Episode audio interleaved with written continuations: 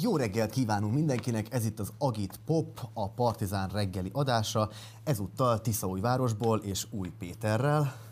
Szia! Ott velem, hello! Én pedig Tóth Jakab vagyok, köszöntünk mindenkit sok szeretettel. Egyébként nagyon megszerettem ezt a panel esztétikát. Vagy annyira elveszett nekem, amikor eljöttem Miskolcról, és most újra meg tudtam szeretni ezt, ami itt van körülöttünk. Te is... Ja, de ez a Hát ez klasszikus lakótelep. Én hmm. jobban szeretem azokat a kis kockákat. De még az, az 50-es évek? évek? Igen, inkább 50-es évek vége és 60-as évek elejé és ilyen alföldi városokban. Nekem a Martfűn is egy csomó ilyen hmm. ház volt, meg de szólnoknak bizonyos részei. Hát gondolom mindenhol, ahol, ahol hirtelen építettek 50-es évek végén, 60-as évek elején sok lakást. Igen, érdekes, ez, ez már kifejezetten a Kádáréra, szóval, hogy hogy uh, már nem az a téglás, meg csúsztató zsalus megoldások, hanem az ekte panel.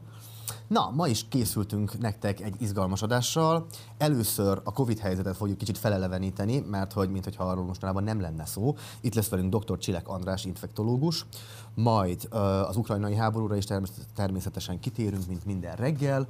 És utána egy erősebb zenei blokkal készültünk, ahol megpróbáljuk, hát az eddigi adásokhoz képest még legalább van róla szó megpróbáljuk feltárni a térségnek a zenei életét egy viszonylag nagy skálán, amennyire tudjuk. Itt lesz velünk Funktastikus a rap szénából, és, és elmegyünk egészen a vegyipari punkig, ami uh, itt volt a térségben. Úgyhogy tartsatok velünk, uh, szerintem izgalmas adás lesz, és itt ül velünk szembe dr. Csilek András, infektológus, akit nagyon sok szeretettel köszöntünk az adásban. Jó reggelt kívánok! Jó reggelt. Elsőnek azt szeretném kérdezni, hogy most ugye a különböző hírciklusok miatt teljesen kikerült a közbeszédből, vagy nagy részt kikerült a közbeszédből a Covid helyzet, és emlékszem én is, mint egy meglepetten olvastam, hogy jaj, de jó, kivezetik a, a járványügyi intézkedéseket, már is felejtettem, hogy van. Az önmegítélése szerint mit lehet erről elmondani? Orvos szakmailag indokolt volt ez a döntés? Nem hogy kivezetni, igen, valószínűleg most már indokolt volt a, a, a kivezetése ezeknek az intézkedéseknek, mert ténylegesen úgy tűnik, hogy megszeridült a járvány, bár azt azért fenntartjuk, hogy a, hogy mondjam, az oltásra való buzdítás és az arra, félő, arra a motiváció fenntartása azért az jó lett volna. Tehát, hogy azt, az szerintem rendben van, hogy most már a távolságtartás, meg a, nem tudom, az üzletekben a maszkviselést azt elengedték, de a, hogy mondjam, tehát fenntartani azt, hogy, hogy, hogy jó lenne, hogyha beoltanák magukat az embereket, azért az, az jó lett volna, hogyha még megtart valamiféle jogosítványokat azt, hogy egyáltalán van oltás. Mert azért volt itt ugye a munkavállalók részéről, vagy a munkáltatók részéről, hogy akkor mondjuk kötelezővé lehet tenni az oltást, Ugye ezt bevezették, és most egy pár hónap múlva meg kivezették, egy picit ez olyan, én azt gondolom, hogy talán ez az a, a lépés, amit lehet kritizálni, de egyébként a többit én azt gondolom, hogy el lehet most már fogadni orosz szakmai szempontból. És az, hogy megszeridült a vírus, az minek köszönhető az Omikron variánsnak, vagy fertőzés számok csökkenésének, vagy ez mit jelent pontosan? Hát, gyakorlatilag úgy tűnik, hogy a vírus evolúciójából fakad ez a dolog, hogy úgy tűnik, hogy jobban terjed, viszont az oltottaknál mindenképpen most ezt ilyen közne, köz, köznyelven, hogy já, náthává szeridült ez a történet. Tehát aki, aki be van oltva, megkapott legalább kettő, de jobb, hogyha esetben három oltást, azok nagy valószínűséggel onnan tudják, hogy covidosok, hogy vagy nincs tünetük, és valamiért lesz őket, és pozitívak, vagy fázi meg vannak fázva. Egyébként, a, hogy egy helyi dologra is rákérdezzek, hogy itt a, az átoltottság a megyében az, az, az hogy, ala, hogy alakult? Tehát nagyobb vagy, vagy alacsonyabb az országosnál körülbelül? Hogy, Én úgy emlékszem, hogy amikor még utoljára ezt néztem... Igen, és nagyon régen láttam ilyen statisztikát. Igen, tehát amikor utoljára néztem, akkor úgy emlékszem, hogy picit alacsonyabb volt. Én úgy emlékszem, de tehát valahogy nem volt ennek akkora jelentősége így regionálisan, mint ahogy gondoltuk. Tehát voltak olyan megyék, ahol volt jelentősége, itt úgy tűnt, hogy nem annyira. Itt nagyipari üzemek nyilván talán apró favas településeken kevésbé mennek el az emberek oltani, nem van, is tehát, úgy, tehát valószínűleg ott voltak beoltva, ahol muszáj volt nekik Aha. beoltva lenniük, és uh, olyan őrület, tehát nagy volt a járvány, tehát nem, nem kicsi volt, de azért a, tehát nem voltak olyan robbanások már itt a végén járványi szempontból, mint korábban. Tehát, hogy valószínűleg ott voltak ténylegesen a fókuszpontok beoltva, öregek otthonába, nagy üzemekbe, ahol, ahol, ahol ez, ez szükség volt, és ahol meg nem volt olyan az átoltottságot, meg nem robbant már a vírus, mert, mert már nem robbant, vagy hogyha sokan elkapták, akkor nem volt igazából jelentősége, mert nem került be kórházba.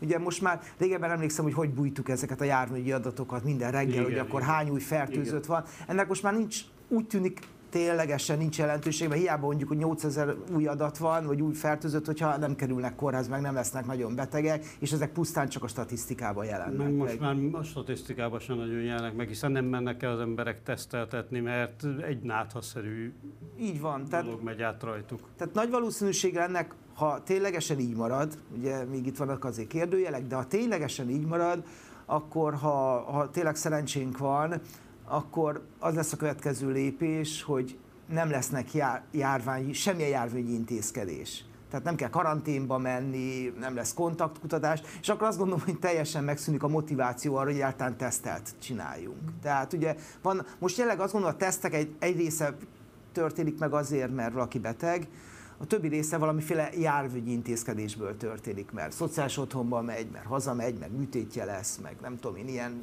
dolgok miatt, és egy csomó új fertőzés gyakorlatilag ilyen okból derül ki, és ki se derülne. Érdekes, mert most pont az elmúlt napokban én azt érzékeltem, persze ez mindig veszélyes, az ember saját magából képez fókuszcsoportot, és abból vol le következtetéseket, de hogy az én környezetemben hirtelen nagyon sok fertőzést, hát enyhe lefolyású fertőzéseket, de minden tehát nekünk a szerkesztőségben, nem tudom, a fél szerkesztőség az kiesett, mert, mert ilyen torok, kaparás, takony tünetekkel kisebb láz esetleg otthon van. Na most én azt gondolom, hogy végül is igen, tehát tavasz van, tehát bele, belefér a trendbe, tehát korábban is megfáztunk, meg kiesett a, nem tudom, a munkatársaknak egy része, csak ugye annak nem volt neve. Tehát ugye, ugye az, hogy meg vagyunk fázva, bejöttünk, és akkor már te is fújod az orrod, meg te is fújod az orrod. Neked. hogy milyen vírus. De nem is volt különösebb jelentőség. Most én is azt gondolom, tehát én azt gondolom, ez az a járvány, amit a legjobban volt dokumentálva az emberiség szempontjából. Tehát, hogyha mondjuk mit fognánk egy másik vírus, és azt is lelkiállnánk így dokumentálni, akkor lehet, hogy az is tudna hasonló számokat produkálni, csak az a kérdés, hogy van-e értelme. Én azt gondolom, hogy ez az, a, ez az a dolog, ami most már lassan majd el kell gondolkozni, hogy van-e értelme ilyen mennyiségű mert azért ennek van anyagi vonzata, tehát hogy ilyen mennyiségű tesztet, dokumentációt, statisztikát, kitiltást végigvinni, amikor tényleg neresen úgy tűnik, hogy talán nincsen jelentősége, hogy kitiltunk-e valakit az adott munkahelyről, vagy nem, mert most láthatólag ugye az ember megfázik, csináltat egy tesztet, egy hétig vagy öt napig otthon kell maradnia, és negatív tesztel jöhet, vagy, vagy nem is kell negatív teszt hozzá, mert csak letelik a karantén és visszajöhet, csak az a kérdés, hogy van ennek jelentősége. Egyébként van, csak akkor azt tisztába kell tenni, hogy egyébként korábban, amikor meg voltunk fázva, és nem maradtunk otthon, akkor annak is volt jelentősége.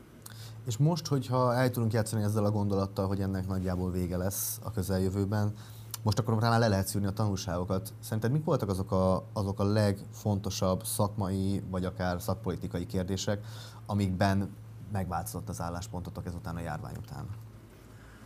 Hát ez egy jó nagy légvételű kérdés.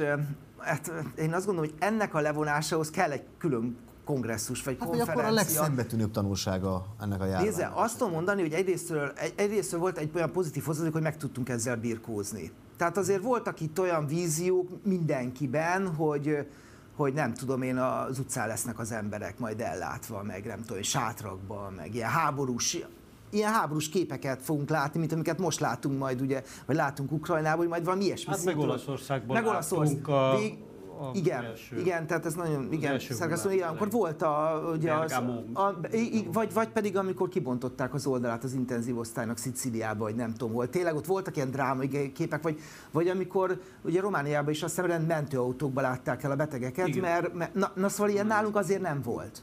Volt, hogy hosszú sor volt mentőautókból, de nem azért, mert ott kellett ellátni a betegeket. Vannak még Covid osztályokon betegek? Vannak.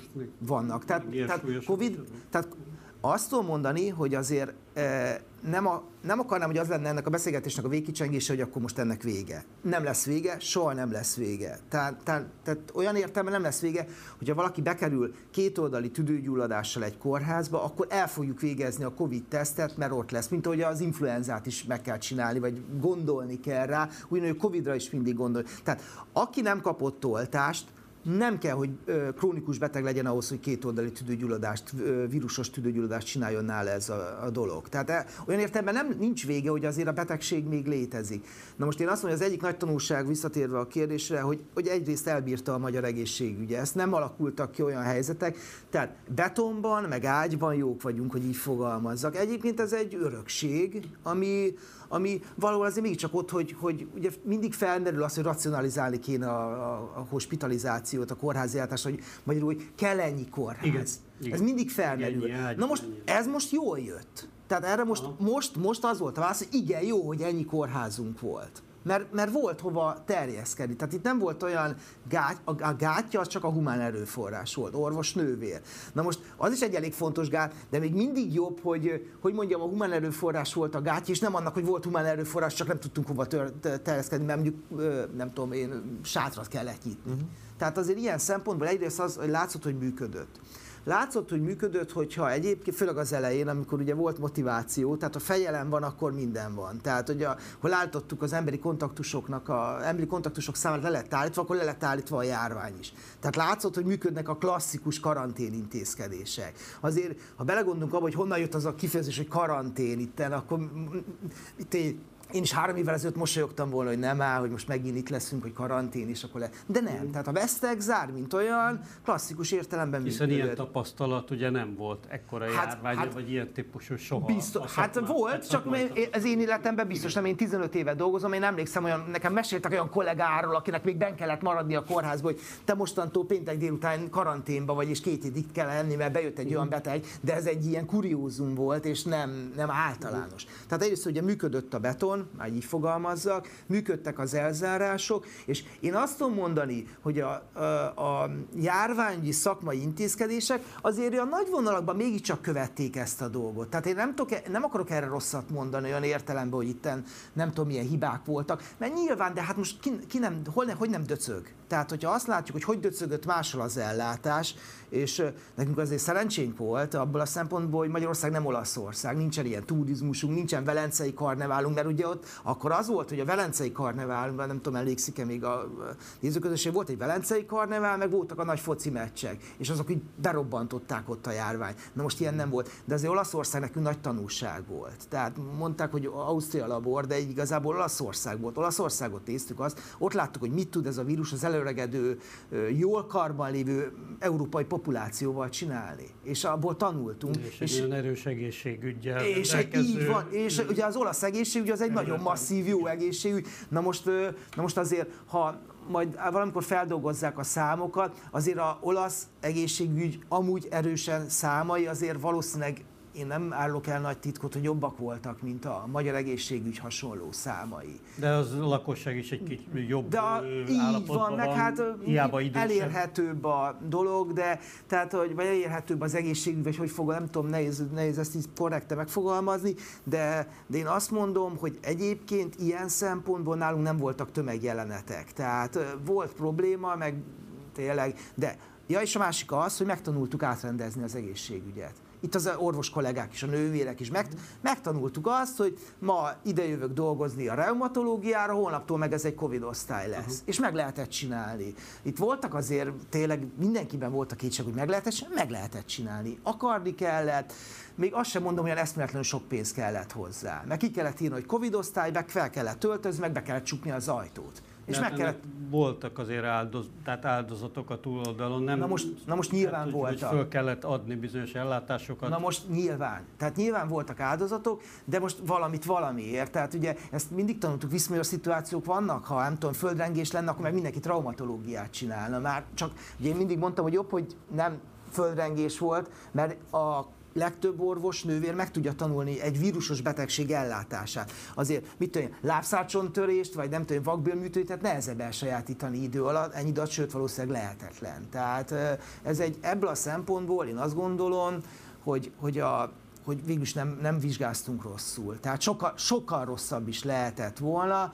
Nyilván majd ez egy megérne egy, mondom, egy orvos, nem is egyet, szerintem, vagy tíz évig ezen fogunk a járványügyel majd, vagy jár, infektológusokkal kongresszusokat tartani, és akkor majd elemezgetni a számokat, hogy azért itt nem olyan jó volt, meg ott nem olyan jó volt, meg hogy hogy lehetett volna több embert megmenteni, de végül is azt tudom mondani, hogy úgy lehoztuk ezt a járványt, hogy végül is oki kezelés, tehát olyan vírusellenes gyógyszer, ami, hogy mondjam, erre lett kifejlesztve, és kvázi ilyen antibiotikum-szerűen működik, olyan nincs. Tehát olyan még mindig nincs, és én azt gondolom, hogy most már valószínűleg nem is lesz az irány, hiszen van védőoltás. Tehát ezt nem tudom hangsúlyozni eléggé, hogy láthatólag a védőoltás még most is működik, ugye most vannak a hongkongi, új-zélandi példák, hogy ahol át van oltva egy ország, főleg az idősebb populáció, most azért nem kell elfelejteni, hogy ez egy idős embert meg tud ölni a nátha, a Covid nátha is meg tud ölni, mert egyszerűen annyira gyenge a szervezet egy 90 éves embernek, vagy egyébként egy daganatos embernek, hogy, hogy sajnos meg tudja ölni a nátha, a Covid is meg tudja ölni, mert nála ki fogja alakítani a kétoldali tüdőgyulladást, és, és sajnos bele halni, akinek nincs oltása. Tehát most már alig látunk alig látunk Covid tüdőgyulladást, de aki még most is fiatal, egészséges és nincs beoltva, annál ez a vírus is tud tüdőgyulladást csinálni. Az még most is szedi majd az áldozatokat, csak már nem olyan léptékben. Csak már nem olyan léptékben, de attól még én az, azért mondtam az elején, hogy jó lenne, hogyha még lenne valamiféle motiváció az oltásra. Tehát, hogy az, az egy mindenképpen egy jó dolog lenne, mert, mert mert oké, okay, hogy ez majd előbb-utóbb valami olyasmi lesz, mint az influenza, hogy szezonálisan évente beoltjuk magunkat, de, de még jobb lenne, hogyha, hogyha valahogy fenntartani az érdeklődés, hogy be kell, ne feledkezzünk el arra, mert most gyakorlatilag van egy csomó ember, aki azt fogja mondani, hogy ne, én megmondtam, hát megúsztam, hát nem kellett az oltás. Hát eltelt két Persze, év. Hát mindig van. És mi? Na igen, csak hogyha, hogyha a Covid, tehát a járványi intézkedések egy része nem azért volt annyira fontos, mert annyira hasznos volt, hanem a haszna az volt, hogy fenntartotta azt a tudatot, hogy itt azért járvány van. Tehát, hogy nem azért, tehát kell maszkot viselni, mert az fontos, de nem csak azért, mert, mert megakadályozza a fertőzésnek a átadását, hanem azért, mert tudni kell, hogy attól, hogy én azt gondolom, hogy minden rendben van, attól még bizonyos falak mögött óriási küzdelmek zajlanak. Mert azért erről, hogy olyan könnyű elfeledkezni, hát a most a orosz-ukrán háború kapcsán is azért, na itt jól érezzük magunkat, de azért pont, pontosan tudjuk, hogy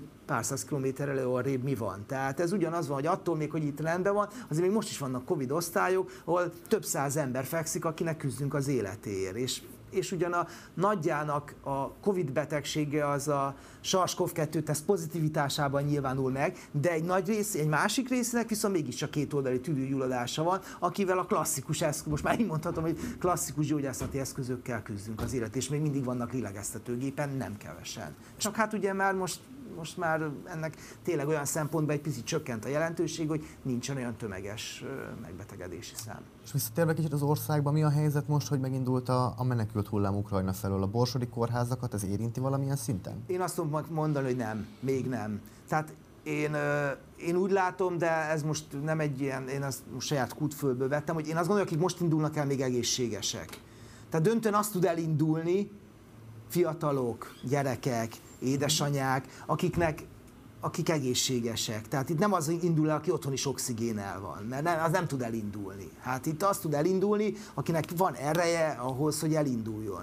Fiatal, egészséges, és menek. A férfiak ugye eleve nem tudnak elindulni, tehát maradnak a fiatal nők, anyák és a gyermekeik, és nyilván ezeknek lesznek akut megbetegedéseik, akik a járványi szempontból azt azért fontos elmondani, Ukrajna nem egy különösebben félelmetes szituáció. Tehát ugyanúgy mérsékelt égőv, talán HIV-ből és TBC-ből biztos, hogy több van, de egyebekben nem, nem trópusi ország, tehát nem kell ilyen szempontból félni, és ugye Magyarországon nagyon jó a kötelező védőoltási rend, tehát azt várjuk, hogy ha csak nem valami Armageddon jön, és nem tudom, nem fog átjönni, nem tudom, 20 millió, nem tudom, 30 millió ember, akkor a magyar populáció védve van azoktól a szokványos fertőző betegségektől, ami esetleg mondjuk ott védoltások hiány esetleg felüthetné a fejét, meg még ott azért nem vagyunk, hogy mondjuk kolera, vagy nem tudom én, tehát ott ez Ukrajnában, vagy háborús helyzetben várható, hogy ott helybe lesz. Uh-huh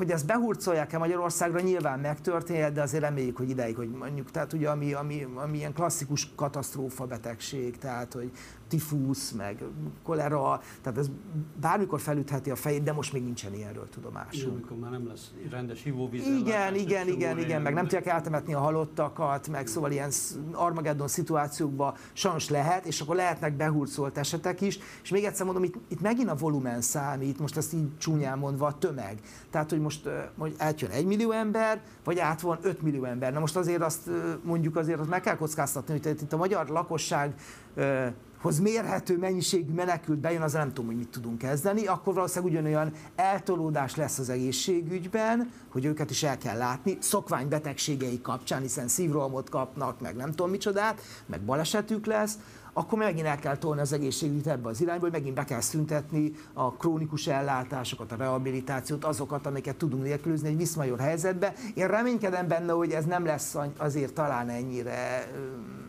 durva, de hogy biztos, hogy ha, ha nagy menekültáradat lesz, akkor a borsodi kórházakra ilyen szempontból presszió lesz, ez biztos. Ez talán a lengyeleknél lesz probléma, igen. mert oda azért igen, egy nagyságrendel több igen. ember igen. megy. Igen. Igen. Még egy záró kérdése maradt időnk. Hogy néz ki itt Borsodban a magánszektornak és az állami kórházaknak a viszonya? Általódtak az erőviszonyok, vagy egyre több a magánszektorban lévő orvos, vagy hogy néz ez ki? Mert azért az utóbbi években országos szinten az látszik, hogy a magánegészség, holott ugye a politika mindig az, hogy még népszavazást is tartott róla, ugye, hogy nehogy betegye a lábát a magán tőke az egészségügybe. A vége mégiscsak az lett, hogy egyre inkább tolódik el a magánellátás felé. Még olyan emberek is inkább igénybe veszik a magánellátást, akik egyébként anyagilag nem állnak túl jól, de mégis erre igen, gyakorlatilag mi is ezt látjuk, tehát uh, volt egy azért egy világos szándék a, a kormányzat részéről, hogy külön választani a, a privát, magánszférát és az tehát hogy ne legyen közte átjárás. Mármint olyan értelemben, hogy ne az legyen, hogy ide-oda jójózunk a betegekkel, küldözgetjük őket oda, és még duplán vannak ellátva. Meg így van, tehát hogy volt egy ilyen, volt egy ilyen szándék. Aztán azért ez egy picit úgy eltompult, hogy így fogalmazzak. Borsodban azt tudom mondani, hogy igen, tehát a magánellátás felfutóban van, de olyan szempontból azért itt kevesebb a kórház, és kevesebb az orvos, és kevesebb a nővér, kevesebb a szakdolgozó, hogy nincs talán az az éles dolog, hogy sok orvos elmegy, és csak a magánba dolgozik. Itt még megmaradt ez a klasszikus másodállás, tehát, hogy elvégzi a 8 órás munkáját a kórházba, és elmegy magánrendelni.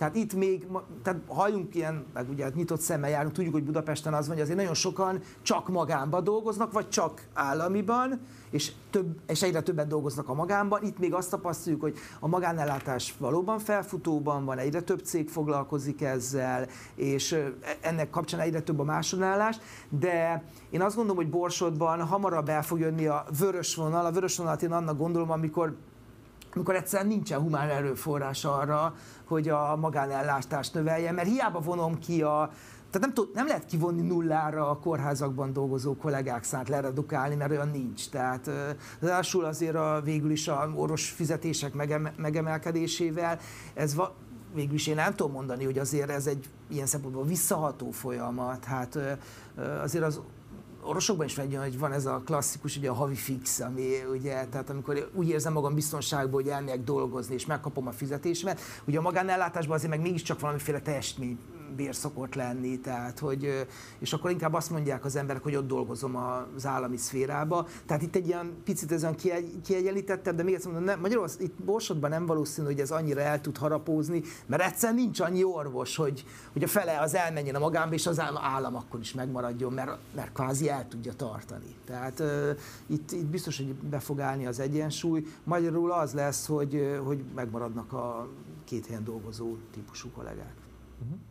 Dr. Sirek András, azt fogom megkérdezni, hogy, hogy az történt, hogy 95-ben, amikor így az éghajlati viszonyok, meg minden úgy alkalmas volt arra, hogy úgy döntsek, hogy én megszülessek, akkor te már indítottál egy folyóiratot a magyar underground zenével kapcsolatban, sőt, a népszavában is írtál Folyóiratot? Hát a, hát a kevésbé, de a Népszabadságban igen. Népszabadságban igen. Ö... A, a Wanted, a Wanted igen, igen, igen, igen. Hát az igen, 95-ben indult, azt hiszem úgy volt az eredeti vagy az, az volt az első száma valamikor 95 őszén. Meg rólad lehet tudni, hogy te a 90-es éveknek az underground szénájába abba benne voltál nyakig. Hát már 80-as De... évektől, igen. Hmm. Tehát én 85, ugye az ember ilyen 15-16 éves korában azért elkezd önállóan mozogni a városba, és akkor igen, én, én akkor kerültem bele ebbe a.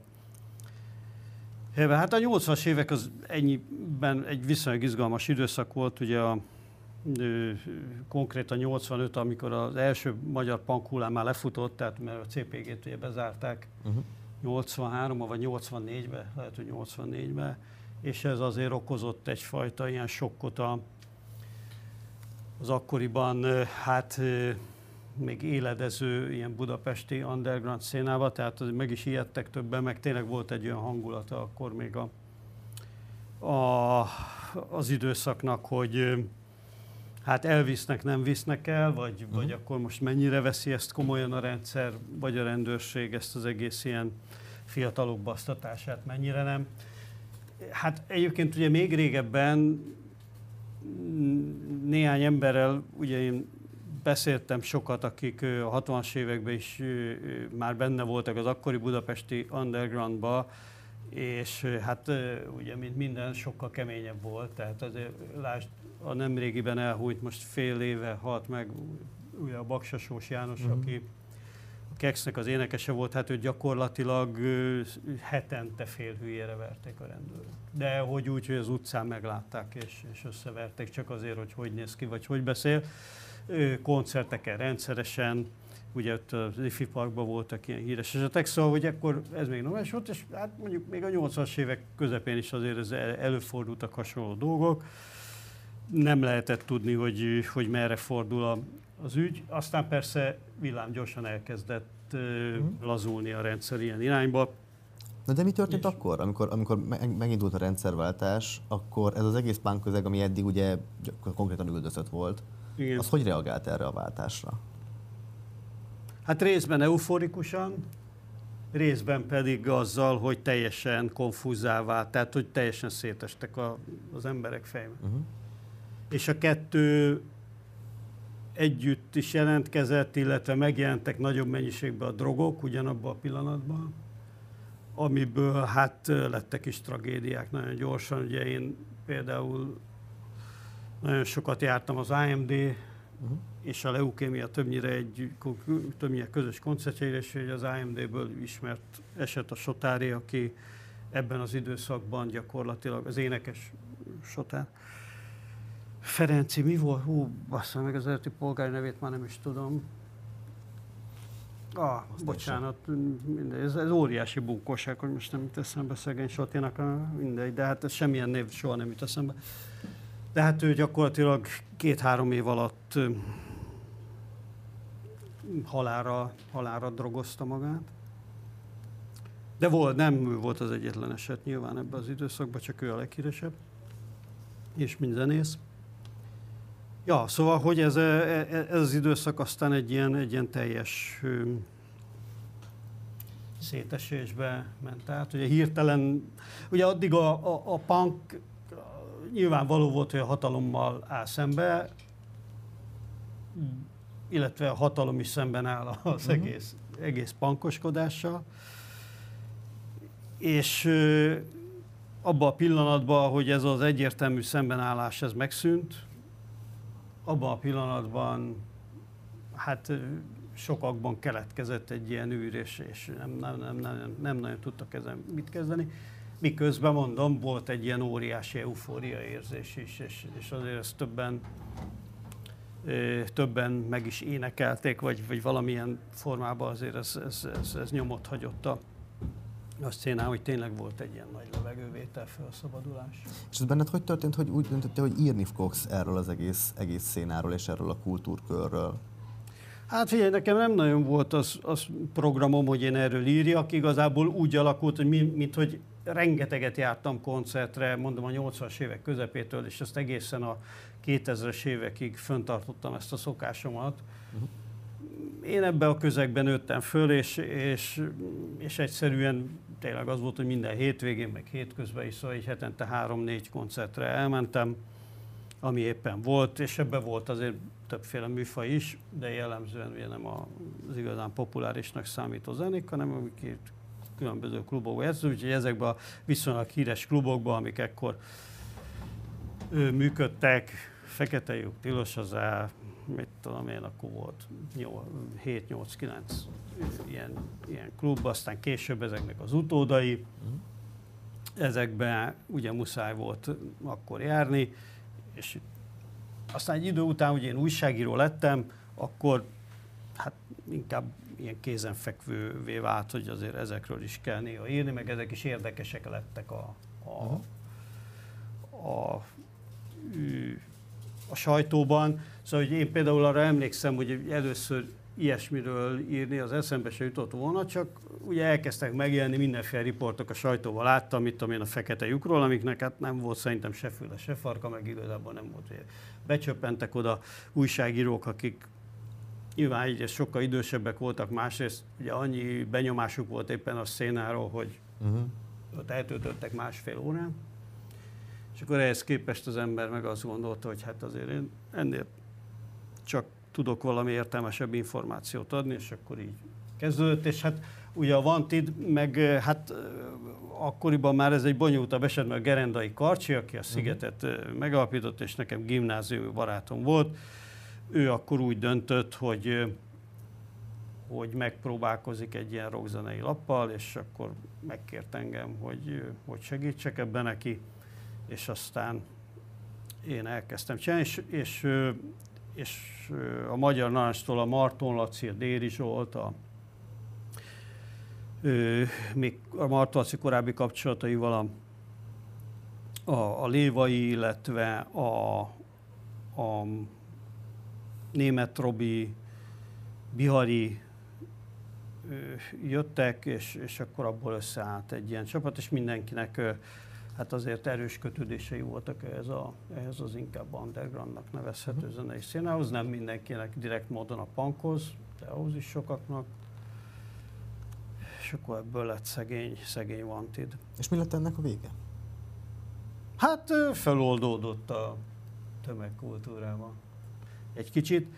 Hát nem, igazából nem volt ez üzletileg olyan nagyon sikeres dolog. A Sziget egy darabig eltartotta, meg a Szigetnek uh-huh. valamiféle ilyen hivatalos fóruma is lett, és akkor 2000-es évek környékén, most nincsenek meg fejben a számok nekem pontosan, 2000-es évek környékén ugye megpróbálták egy kicsit populárisabb irányba elvinni, egy inkább magazinos stílusba, uh-huh. Antú néven és ott aztán egy idő után meg is szűnt.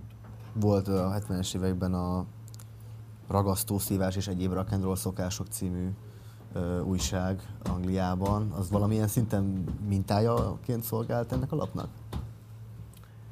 Sniffing Glue. Aha. Ö, ennek a lapnak, tehát közvetlen mintáként biztos nem, de ugye azok az emberek, akik ebben dolgoztak, azok hát meglehetősen átfogó popzenei mm. művetséggel rendelkeztek és ismerték ennek a, ennek a történetét. Meg nyilván egyes emberekre volt ez hatással, de magára, a lapkészítésre közvetlenül nem. Hát azért az látszik, ugye azon, azon, kereszt, azon keresztül, hogy ebben több magyar narancsos is benne volt, a, nyilvánvaló volt rájuk, meg a Rolling Stone-nak is bizonyos mm. De ennek a fenzi, tehát hogy például ebből a, a, a vantidosok közül azért többen voltak ö, ö, korábban a különböző, tehát a magyar fenzin szénának is szereplői, tehát hogy csináltak különböző fenzineket, illetve mhm. külső szerzőként is több olyan ember megjelent, aki a, az itteni fenzin szférában működött. És hát ez a klasszikus punk újságcsinálás persze, tehát ilyen módon uh-huh. a Sniffing az, az, az közvetlenül is. És te ráláttál valamennyire a Budapesten kívüli undergroundra?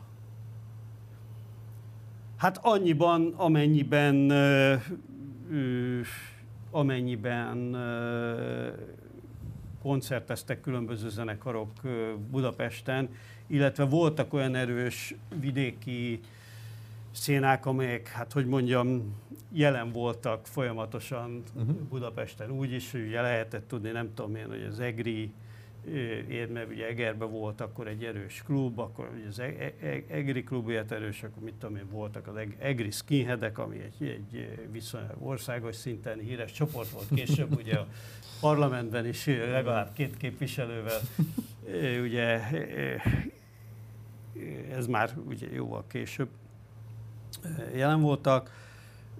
Most gondolkodom, hogy melyik volt, a, milyen, milyen vidéki szénák voltak olyan erősek. Hát ugye eleve úgy kezdődött, hogy a budapesti pankot nagyon erősen befolyásolta már a CPG, egy szegedi zenekar. Uh-huh. ugye már abban az időben, a 90-es években kezdettek kialakulni például a szombathelyi hardcore, ami egy, egy erős dolog volt voltak Na de várjál, ne voltak fel a... zene, zen, zenekarok, még, még Szexártról is, ahogy emlékszem. Mm. Szóval, hogy, hogy de ne sorolt fel az összes megyeszékhelyet, most inkább maradjunk akkor Borsodnál. Igen, igen, és igen. Most hirtelen azon kezdtem el gondolkodni, hogy mik voltak a borsodi zenekarok. De még egyébként a kezdő, a, a, az első generációs pangú, ugye még a Nyíregyházi agydaganat volt viszonylag uh-huh. egy, egy ismert zenekar mindenhol. Mindjárt megkérdezzük, ezek, megkérdezzük ezekről uh, Sorányi Pétert, ugyanis ő már itt van velünk a stúdióban, de előbb nézzük meg egy bejátszót, és utána folytatjuk a vegyipari punkkal.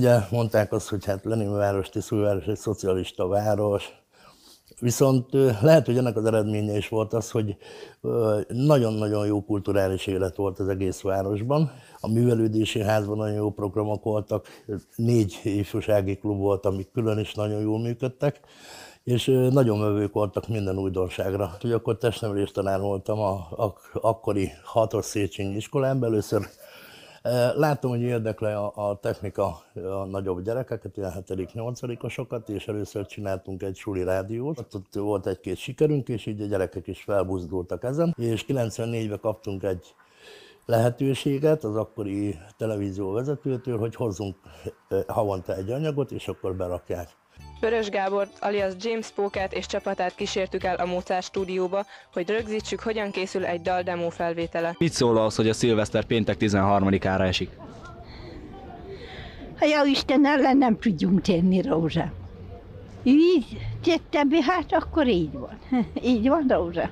Az volt az alap, hogy ilyen baráti társaságok voltak, és annak örültünk mindig, ha valaki nagyon jól csinált. Jó dolog átadni valamit, és látni azt, hogy milyen jó, hogy, hogy mennyire tud vele haladni valaki. Szerintem egy tanár az egy tanár, hogy adjon valamit a tanítványainak.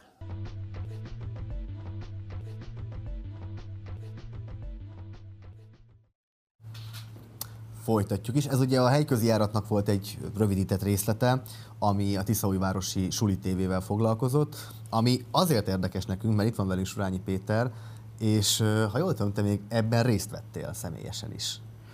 Igen, ebben nőttem fel a Fazekas Sándor Pamacs, akit itt láttunk, tornatanár volt a hatos iskolában, és valahonnan sikerült neki szerezni egy videókamerát, elindított egy videoklubot, és akkor ebből alakult ki ez a Suli TV dolog, és nagyon sok ismert ember is nőtt ki ebből a suli tévéből. És te jelenleg is a, a, a Tiszói Városi Tévének a szerkesztője vagy, itt szeretted meg a televíziózást? Nem, ez nekem egy, egy kör volt, én informatikus vagyok, és abból lett elegem, abba hagytam az informatikát, és utána kezdtem el tévézni. De akkor valahol, valahol itt találtad meg először, itt találkoztál igen, igen, igen, igen, a Suli tévében. Igen, igen. Suli. Lehet téged látni egyébként valamelyik felvételen? Sok felvételen lehet látni engem, igen, igen, igen. Akkor még uh, a 40 kilóval kevesebb voltam, tarajam volt, és mindenféle mókás dolgokat beszéltem.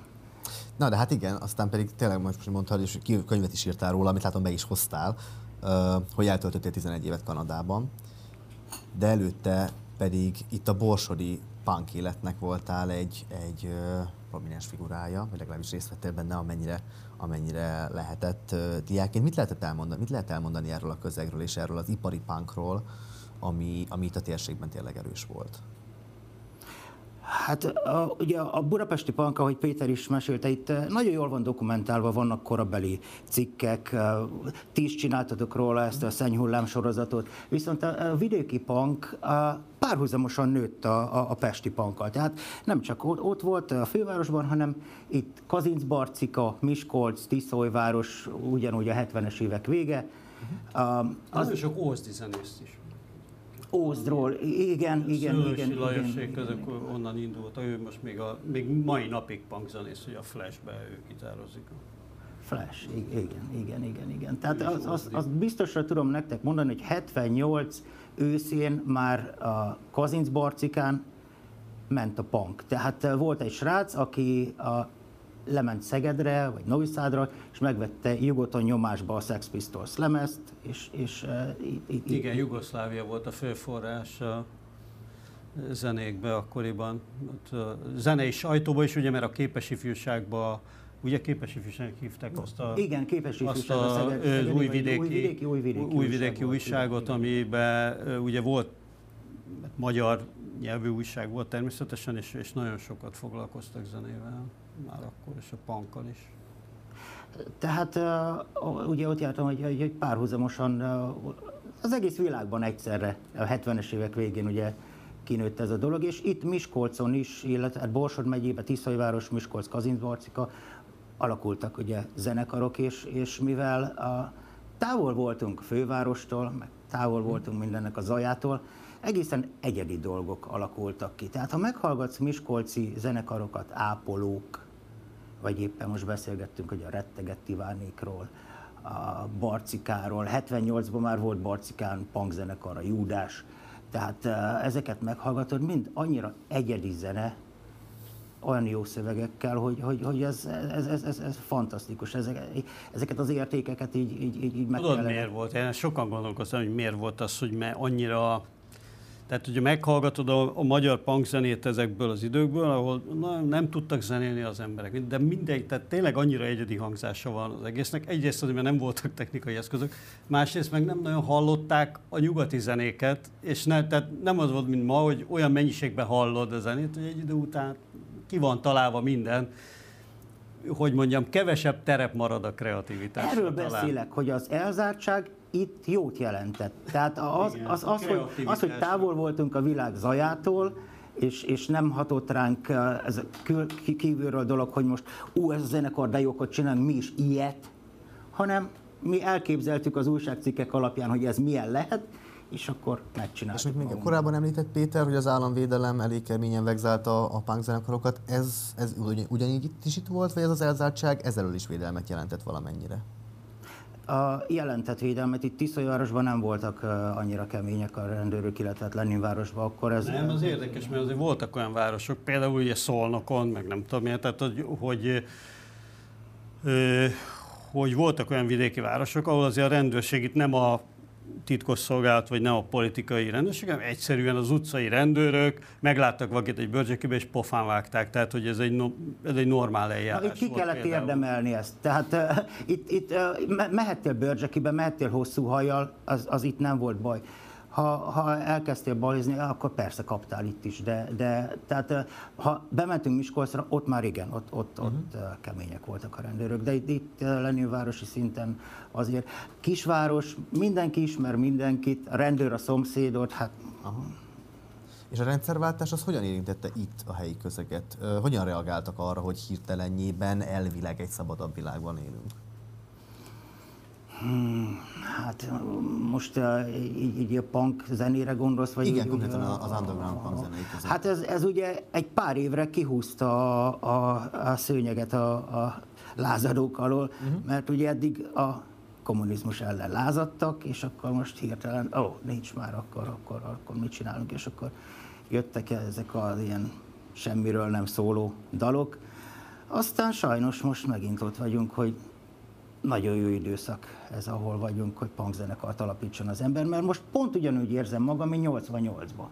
Akkor is az az érzés volt bennem, hogy ó, basszus, ez, ez össze fog dőlni hamarosan, de, de menjünk is. Nem lehetne 89 Nem tudom, én, én 88-ban optimista voltam. ennél. Egyébként hozzá magaddal egy barangó kötetet, aminek te kiadója vagy? vagy, vagy igen, igen, igen, igen. Te, te, te adtad ki, igen. És hát ugye Barangónak van egy kis Borsod megyei kötődése is, illetve hát volt itt Miskolcon ugye egy, egy darabig, és hát ő ugye a Magyar Pangnak az egyik legjobb szövegírója talán, és pont, pont most beszéltetek 88-ról, ezt korábban írta, pont ahogy kinyitottam, ez az első szöveg, nem tudom, nincs mellette évszám, ugye a külvárosi utcasarkon két iszákos harákol nem kell ide forradalom összedől ez magától, ami egész elképesztő, hogy ez a 80-as hát én ezt a számot, ezt hallottam már szerintem, tehát valami 85-ös demón, ez már rajta, valami egész korai demón rajta volt. Egész korai, igen, igen, igen. 84-esen még nincs rajta. Ez még, még 80 9-ben ezt megírja valaki, akkor azt mondom, hogy jó, hát akkor már lehetett látni. De hogy korábban, tehát én, én, ezt, én, én úgy emlékszem, hogy 86-ban már biztosan hallottam ezt a számot. Mm. De nem, igen, igen. Nem, valahogy, valahogy akkor az, nem, az nem nagyon tudom belülni pontosan, de hogy, a, a, a, azért raktuk. Hát a, a, a lemez Van benne maga, egy profétai... A, a lemez maga az 84-es. Tehát a, ja, az, az, az, az, ó, ezt nem is láttam még. Jaj, de jó.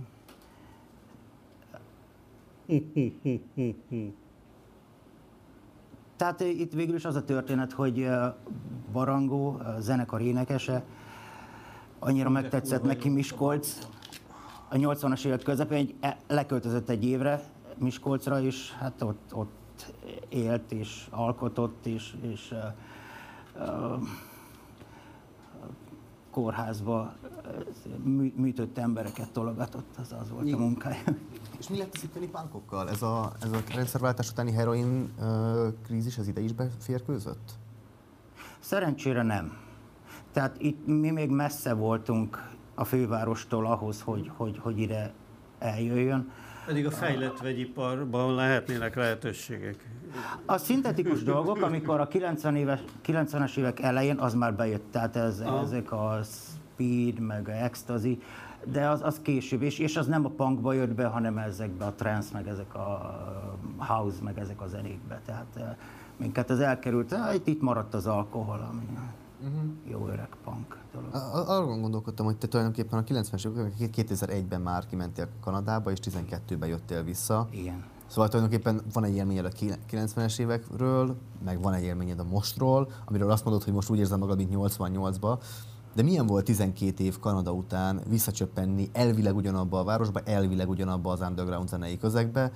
Felteszem, hogy mégse ugyanaz volt a kettő után. De egy időutazás De. volt, ugyanolyan, mintha visszamentem volna 91-be. Ugyanolyan morcos a néni a boltba, ugyanaz az, az maradt a város, szerintem én legalábbis úgy látom, de, de nincs az semmi baj. Én tudtam, hogy, tudtam, hogy hova jövök vissza, és élvezem, ez, ez, ez nekem tetszik. Tehát akkor te nem csalódtál, mert neked ez nem. volt a cél végül is, hogy vissza. Így van, hát, így van, így van. Tudtam, hogy, hogy mire számít, csak és tényleg az van, a honvágy. Így van, így van, így van. A másik pedig, amit mostanában csinálsz a zene mellett, a szerkesztés mellett, a tévészerkesztés mellett, hogy tulajdonképpen szervezel is programokat, és próbálsz is lehetőséget adni, hogyha jól tudom, a különböző zenekaroknak. Milyen lehetőséget és milyen perspektívát tudsz te adni itt Tiszaújvárosban egy feltörekvő zenekarnak? A, nem tudom, lemaradtam az elejéről, nem tudom, Péter mesélte a Fekete Lyuk klubról Budapesten, hogy, hogy az, az, az milyen kultikus volt, és, és hogy a, akik oda jártunk, azoknak az, az milyen nagy élmény volt, és a mai napig meghatározó. És én, én, én, én azt szeretném, ha a mostani fiataloknak is lenne egy ilyen élményük, amit 20 év múlva azt mondják, hogy hú, de jó volt a 16 évesen ide és ide járni, erre és erre a koncertre elmenni. Úgyhogy ugye sokan sírnak, hogy nincs több koncert, nem lehet hova járni. Hát ha nincs, akkor csináljuk meg. Úgyhogy az, azt szoktam csinálni, hogy én ilyen underground módon, gerilla módon megszervezem, kirakunk egy színpadot valahova, meghívok zenekarokat, és uh, uh, uh, játszanak. És uh, ahogy uh, ugye a kérdésre is válaszolva, um, nekem az a célom ezzel, hogy a fiatalok is gitárt fogjanak, sőt, próbáltam olyan zenekarokat, lányzenekarokat idehozni, hogy még a lányoknak is megmutatni, hogy, hogy lehet nekik is csinálni, ez, ez, ez ne legyen már ilyen férfias dolog, hogy rockzene, és akkor csak, csak fiúk vannak benne, úgyhogy hívtam minden koncertre lányzenekart is, hogy lássák, hogy van ilyen is. És hogy hogy más, mások egyébként más attitűddel kezdenek bele a zenébe, mint hogy ti kezdtetek bele még annó? Há, ugyanaz, ugy, ugyanaz a lelkesedés, ugy, ugyanúgy, ugyanúgy uh, csinálják. Tehát, uh, fiatalok. sokkal jobban tudnak a fiatalok. Igen. Egyrészt vannak hangszereik, mert olcsók, mm. tehát hogy mm. én belegondolok, hogy akkoriban egy gitár, meg egy erősítő, hát egy több havi fizetésbe került, oh. ma meg azért ez, nem is lehetett kapni. Ez, igen, hát nem ho, is lehetett kapni. Hova mentél, nem, nem volt ilyen bolt. És igen, erről van szó, hogy mi még saját készítésű gitáron, meg eh, saját készítésű dobokon kezdtünk, most pedig már ez adott a fiataloknak, és ahogy Péter mondja, tényleg sokkal jobban zenélnek, mint mi, mi zenéltünk. Eh, ugye, és vannak nagyon jó zenekarok vannak most Magyarországon, punk zenekarok, hardcore punk zenekarok is. Jó, hát Surányi Péter, nagyon szépen köszönjük, hogy eljöttél, és hogy hoztál könyvet is, és lemezt is, és meséltél egy kicsit a helyi, helyi underground életről. Most pedig folytatjuk Feledi Botondal, aki már elmélegileg itt van velünk az adásban Skype-on, akiről az ukrajnai helyzetről fogunk beszélgetni a továbbiakban. Hallasz minket, Boton? Igen, én remekül hallak titeket is. Szervusz. Halló, halló. Halló. Abszolút. Abszolút jó hallunk, tökéletes. Szóval első kérdésünk az volna, hogy amit a legutóbbi adásban voltál, leginkább azok a hangok erősödtek fel, mind az ukrán, mind az orosz részről, hogy, hogy kéne valami fajta kompromisszum, valami fajta, valami fajta béke megállapodás, és ez pontosan mit akar szerinted? Mert most lebeg itt a sajtóban egy ilyen 15 pontos béketervnek a híre, amit a, a Financial Times egyelőre benfentes forrásokra hivatkozva mondott be. Mit látsz te ebből az egész történetből? Ja, az az izgalmas, hogy ez a 15 pontos kiszivárgott anyag azóta már gyakorlatilag el is avult. Tehát a tegnap délután folyamán Vladimir Putyin felhívta Erdogan török elnököt, és egy, hát finoman szólva másik listával állt elő, legalábbis ami onnan kiszivárgott. Eh, persze ezek a szivárgások azért mind eh, diszkréten kezelendők, hogy a tegnapi török-orosz telefonbeszélgetésről is egy harmadik ember egy interjú után mondott még két mondatot, aki elvileg bent ült ezen a telefonhíváson. Tehát azért az az igazság, hogy nagyon keveset tudunk a tárgyalásokról, de az biztos, hogy Putyin tegnap délután a török oldalra már azt mondta, hogy gyakorlatilag Kelet-Ukrajnában úgy tűnik több területi igénye lenne, mint csupán a Krím és a eh, Donbass régió. Tehát valószínűleg itt egy picit tovább megy. Ez mondjuk várható volt, tehát egy racionális Eh, lépés Putyin részéről, hogy ott még Mariupolt nem véletlen ostromolja és akarja a szárazföldi koridort, vagy akár még tovább menni. Eh, a lényeg az az, hogy az oroszok szerintem játszanak ezzel a dologgal. Tehát itt nagyon sokat tesztelnek, nagyon sokat pingpongoznak, és minden szereplő egy picit mindig mást mond erről. Uh-huh. akkor nem lehet különösebben sok hitelt adni annak, hogy itt valóban egy diplomáciai megoldás felé törekednének. Mindig érdekes látni, hogy a tőzsdék ezekre a szivárgásokra, mondjuk a Financial Times-ikre tényleg hihetetlen lelkesek lettek, de azért gyakorlatilag 24 óránként van egy hírünk arról, hogy éppen haladtak a tárgyalások, ez most így megy lassan eh, egy bő hete. Eh, az egy jó hír, hogy folynak, az egy nagyon jó hír, hogy a közvetítők is be tudnak ebbe szállni. Eh, tehát nyilván van, van esélye annak, hogy ebből legyen valami, de ez nem azt jelenti, hogy egy héten belül itt, itt óriási békeszerződés lesz. Hogyha eljutunk egy tűzszünetig kettő-négy héten belül, az szerintem már egy óriási eredmény lenne. És te látod egyébként, mert én, én azért nagyon szkeptikusan figyeltem ezeket a híreket, mert eh, én a részben a harcéri eseményekről, részben meg azokból a nyilatkozatokból, amiket látni, meg ismerve itt az egész konfliktus előéletét, nekem azért az jött le, hogy én, én nem látom azt, hogy itt eh, lehetséges bármilyen kompromisszum. Szóval az oroszok is ugyanabból indulnak ki, hogy kell nekik a Donbass, kell nekik a Krim, ne lépjen be Ukrajna a NATO-ba, ezek után meg itt van egy hát már meglehetősen nagy költséggel vívott háború, térdig a vérben állva, feltüzelt, felfegyverzett lakossággal Ukrajna. Én, én nem látom azt, hogy itt, itt bármilyen... Egyrészt Ukrajna is az életéért küzd, és úgy tűnik, hogy Putyin is egyre inkább az életéért küzd. Igen, tehát ebben teljesen igazad van, hogy miközben zajlanak ezek a tárgyalások, és ezért is mondom, ezek tényleg tapogatózások a sötétben, ekközben mind a két fél brutálisan emeli a tárgyalási téteket és pozícióit. Tehát most akár az ostromgyűrűk által okozott brutális civil áldozatok, akár az ukrán oldalon, hát most frissen érkező 2000 újabb tankelhárító rakéta, de hát aztán még, hogy az 1 milliárd dolláros csomagban mi fér bele, ezt, ezt csak találgathatjuk. Tehát, hogy mindenki emeli a tétét, tehát ezért, ezért sincs kész ez a tárgyalás, mert nem foglalták el a kvázi végleges pozíciókat, a felek messze nem foglalták el, ebben abszolút e, egyetértünk, úgyhogy itt, itt, itt ez még mozog, csak közben nézik, hogy mik azok a pontok, amikor a másik esetleg valamiben e, meginog, vagy hol lesz a, a kompromisszum esetleges lehetősége. És azt, azt meg lassan én is e, érzékelem, hogy, hogy a nyugati táboron belül és a NATO táboron belül alakul az a front, akik tényleg azt látnák az elrettentés valódi példájaként, hogyha az oroszokra itt azért súlyosabb vereséget lehetne mérni, tehát nem valami újabb területet kapnának egy háborúval. Tehát azért az egy borzasztóan rossz üzenet lenne, ezt lássuk be, hogy itt nem csupán arról van szó, hogy egy orosz-ukrán béke kötődik, hanem arról, hogy a NATO megmutassa Kína felé, hogy egy ilyen helyzetben mi történik. És ha ezt vesszük, akkor azok a békefeltételek, amik eddig szivárogtak, nagyon-nagyon gyengék. Lehet folyamatosan hallani, amit te, te is utaltál most, hogy Franciaország 300 millió eurós támogatást ad, Joe Biden 800 millió dollár értékű fegyverszállítmányról beszél. Ezeket nagyságrendileg hogyan lehet elhelyezni, mert szép nagy számok, ezt mindenki érti, de mi ennek az effektív haszna, és úgy működik-e egy háború egyébként, hogy belepumpálod pénzzel, és akkor az majd önmagától halad előre? Nyilván nem.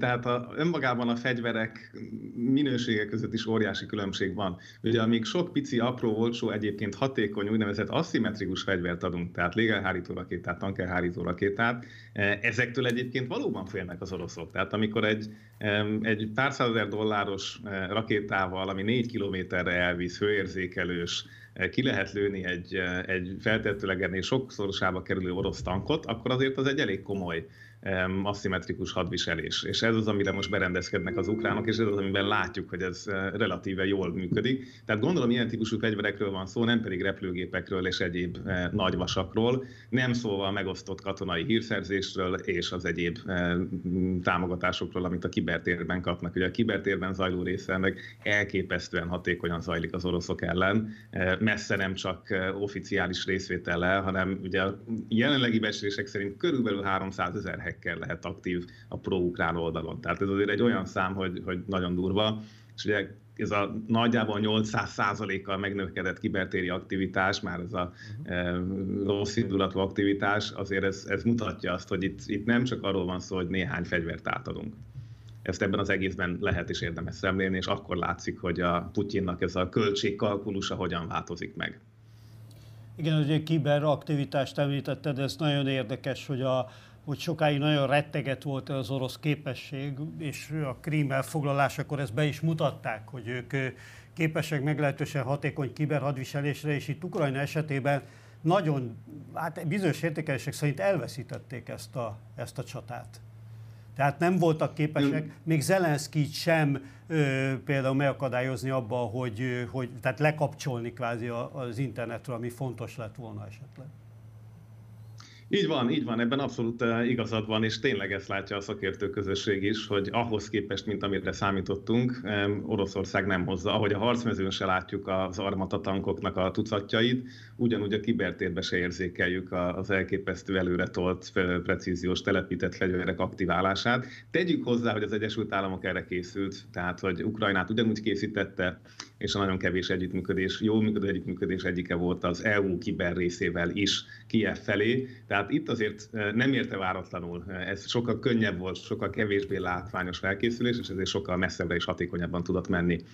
Úgyhogy ez, ez is egy tanulsága ennek a 21. századi háborúnak, és hát most tényleg a, a moszkvai prostituáltak listájától az FSB ügynökökön át a legkülönböző listák kerülnek a, a, a különböző hacker csoportok dark webes oldalaira, úgyhogy eh, azok az információk, amik most kijönnek, azok egy-két évig el fogják tudni táplálni a további támadásokat. Megjegyzem akkor is, hogyha véletlen tűzszünet kötődik közben. Nagyon sok nagyon sok aspektusból lehet vizsgálni ezt a háborút, meg nagyon sok részletére lehet kitérni. Most az előbb említetted Kínát, és ami ami még egy nagyon érdekes vonás, és még oda szeretnék visszatérni, de azelőtt talán a legérdekesebb dimenzió az mindenképpen az, hogy a harctéren mi történik éppen. És nem tudom, te látsz-e az utóbbi egy-két napban olyan újdonságot, ami, ami érdekes. Én reggel annyit láttam itt hirtelen, hogy nagy-britanniai, tehát brit hírszerzési forrásokra hivatkozva azt írták, hogy úgy érzékelik, hogy, a, hogy az ukrán ellentámadások, amiket bejelentettek ugye két napja, ilyenkor ugye mindig elgondolkodik az ember, hogy ez mennyire komolyan vehető, de most a brit hírszerzés úgy gondolja, hogy a, a, ezek az ellentámadások ezek hatékonyak, és hogy a, az oroszok sok helyen védekezésben voltak kénytelenek átmenni, védik a saját utánpótlási vonalaikat, korá, továbbra is nagyon súlyos logisztikai problémákkal küzdenek, nincsen élelem, nincsen ö, üzemanyag, és védik a saját utánpótlási vonalaikat, nem tudnak előre nyomulni, megállt az orosz előrenyomulás. Mindig persze az ember elgondolkodik, hogy mennyire érdemes ezeket készpénznek venni ezeket a, az értesüléseket, de ugye pont ebben a konfliktusban azt láttuk, hogy a nyugati titkosszolgálati értesülések elég pontosnak bizonyultak eddig. Te neked van valami új benyomásod a harctéri állásról az elmúlt 24 órában? Én is ezt mondtam volna, hogy az érdekes volt, hogy az ukránok mennyi helyen jelentettek be um, saját offenzívát vagy ellentámadást, tehát ez, ez abszolút újdonság volt. Tehát eddig gyakorlatilag mindenről kaptunk Twitter videót, amikor oroszok veszteséget szenvednek, de de ugye ilyen klasszikus hadászati riportok arról, hogy az ukránok egyébként mit terveznek, vagy melyik fronton akarnak egyáltalán ellentámadni, tehát ez nagyon nem bontakozott ki. Most ebből egy icipicit látunk, de mondjuk nagyon messze vagyunk attól, hogy Mariupol vagy valami más hasonló nagyos romlott város például fel tudjanak menteni. Tehát ekközben zajlik a, a civilek mentő akciója, ugyanúgy most éjszaka Kievből buszoztattak ki nagyságrendileg, úgy tűnik, hogy akár több mint ezer embert. Tehát ez egy, ez egy érdekes fejlemény, és a másik oldalról ugye van egy félig megerősített hírünk arról, hogy az FSB letartóztatott egy orosz tábornokot az elmúlt 24 órában, ami ugye további izgalmakat szülne, mert ugye az FSB-től már vittek el vezetőt, tehát innentől kezdve kérdés, hogy most elindult ez a kvázi belső hatalmi klikharc, vagy, eh, vagy valamiféle eh, putyini bosszú hadjára, tehát innentől kezdve csak találgatunk, hogy pontosan mi történik, de biztos, hogy elindult a, a felelősség tologatása az orosz gépezeten belül. Egy érdekes adatot mondanék ide, ami, ami számomra is meglepő volt. Egyetlen egy forrásunk van, ez egy orosz katonai kutató, akinek az adatai szerint több mint 52 ban ukránok adják az orosz tiszti állomány részét. Tehát, hogy az orosz hadseregben messze felülreprezentáltak a kisebbségek, mert hogy ugye érthető módon az etnikailag orosz oroszok nem annyira akartak seregbe menni, vagy meg tudták oldani, hogy ne kelljen. E, tehát a kisebbségek vannak felülreprezentálva, és innentől kezdve ez e, Hát ez tényleg egy ötödik hadoszlop kérdése, hogy adott esetben nyilván nem minden eh, etnikai ukrán az orosz seregben érzi magát eh, szimpatikusan a, helyzettel, de még ha ez csak 10% akkor is ez már egy óriási kapacitás arra, hogy erre rájátszanak a Zelenszky féle oldalon. Erről más forrás nem nagyon láttam, tehát eh, ezt is óvatosan kezeljük, de, de önmagában a kérdés, hogy biztos, hogy nem homogén az orosz hadsereg összetétele, ez, ez további izgalmas réseket üt ezen az egész bajson. És arról mit gondolsz, amit Alexi Navalnyi-nak a sajtósa, vagy hát a szóvivője mondott még Marcinak az interjúban, ő ugye azt is mondta, hogy az orosz hadsereget annyira átszövi a korrupció, hogy gyakorlatilag működésképtelen és diszfunkcionális az egész. Ő nagyon erős szavakat használt ezzel kapcsolatban. Te egyetértesz ezzel? Ezt, ezt, ugye ezt egy jó ideje látjuk és tudjuk, és az amerikai katonai szakértők fotók alapján azonosítják, hogy tényleg hol vannak azok a karbantartási hibák, amik mondjuk fotóról megállapíthatók. Az Tehát ez, ez biztos, hogy... kínai gumik, például a rakéta hordozó járműben, igen. Így, így van, tehát a gumi történet az egyik ilyen leglátványosabb történetté nőtte ki magát, úgyhogy, úgyhogy ebben biztos, hogy rengeteg igazság van. És, és hát lássuk, hogy tényleg az, hogy felmennek a szép jelentések, hogy minden elkészült, igen, leszállítottuk. Valószínűleg akkoriban, amikor ezeket a jelentéseket legyártották, nem gondolták, hogy ezek háborúba mennek ezek az eszközök ekkora számban.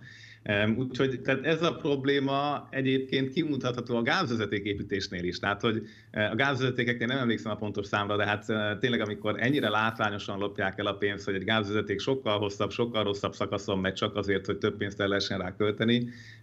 Innentől kezdve ne legyen kétségünk, hogy hasonló mértékű lehet a, a hadsereget is érintő korrupció, sőt, hát a military industry komplex, ahogy ezt itt szép néven hívják, a katonai ipari um, komplexum azért messze földön híres volt erről eddig is. E, ez, ennek összességében adódik a, a nyomatéka e, egybe most a harcmezőn, és ennek az eredményét látjuk, hogy tényleg nem arról van szó, hogy, e, hogy akár az ostromlott városokba bevonulnának katonák, mert egyszerűen nem indultak meg igazán a gyűrűkből befelé. Tehát ezt is, ezt is csak várjuk, vagy nem is tudom, hogy várjuk-e, de minden esetre azt látjuk, hogy, hogy a gyűrűk nem zárnak nagyon össze. Szintén ma fog elméletileg beszélni telefonon Joe Biden és Kína kínai Xi Jinping, uh, ugyanis a Financial, Financial, Times szerint uh, az oroszok kínai segítséget kértek. Uh, szerinted mennyire megalapozott ez a felvetés, ez az információ, és mi lehet Kína álláspontja a továbbiakban? Itt ugye van egy rettentő érdekes hír a tegnapi napról, amit kizárólag a német Bild hozott le, tehát emiatt, eh, hogy most egy tabloidban van, ez nem tudom, hogy mit jelent, de ugye a németeknek van kapcsolata az oroszokkal a mai napig, ami azt írta, hogy eh, a Lavrov gépe visszafordult nagyjából Mongólia felett Peking felé. Nem tudom, hogy ezt ti láttátok-e máshol megerősítve, én sajnos nem nagyon vettem észre, hogy ezt uh, megerősítették volna, de mindenképp egy érdekes történet, már csak azért is, hogy ez egy német labba így kijön, és, és tény, hogy a, azok, a, azok az ígéretek, amiket, uh, amiket féltünk, hogy Kína látványosan megtesz, látványosan nem tette meg. Tehát itt nincsenek eh, katonai szállítmányok az oroszok felé, nincs, nincs más. Ugye két ellentétes narratívák futnak a kínai médiában. Az is nagyon érdekes, hogy egyrészt felfújják a biolabor történetet, ami szerintem nekik a Covid miatt egy érdekes dolog, tehát az, hogy voltak amerikai biolaborok Ukrajnában, ugye ez egy orosz dezinformációs narratíva, ez, ez meg, megjelenik a kínai médiában teljesen aránytalanul nagy mértékben, és a másik oldalon pedig e, néha beszélnek már az atrocitásokról is. Tehát, hogy egy, egy nagyon izgalmas kettőség alakult ki, ez azt hiszem leképződik e, házon belül is. Tehát azért egy kínai politbürónak a, a, a nagyságrendjét képzeljük el, itt, e, itt a piaci arányok miatt a kínai érdek egyértelműen a nyugati piacokhoz való hozzáférés megtartása. Tehát ez, mint végső ér szerintem a mai napig érvényes, és, és nyilván meg lehet oldani utána majd mindenféle makaói, meg ki tudja milyen vállalatokkal egy-két eh, kisebb trükköt, meg, meg eh, csempészetet, eh, de alapvetően nem hiszem, hogy most akarnak ebbe látványosan beleállni. Ez egyszerűen nem éri meg nekik, és nem is ez lenne a kínai eddigi mintázatból következő magatartás.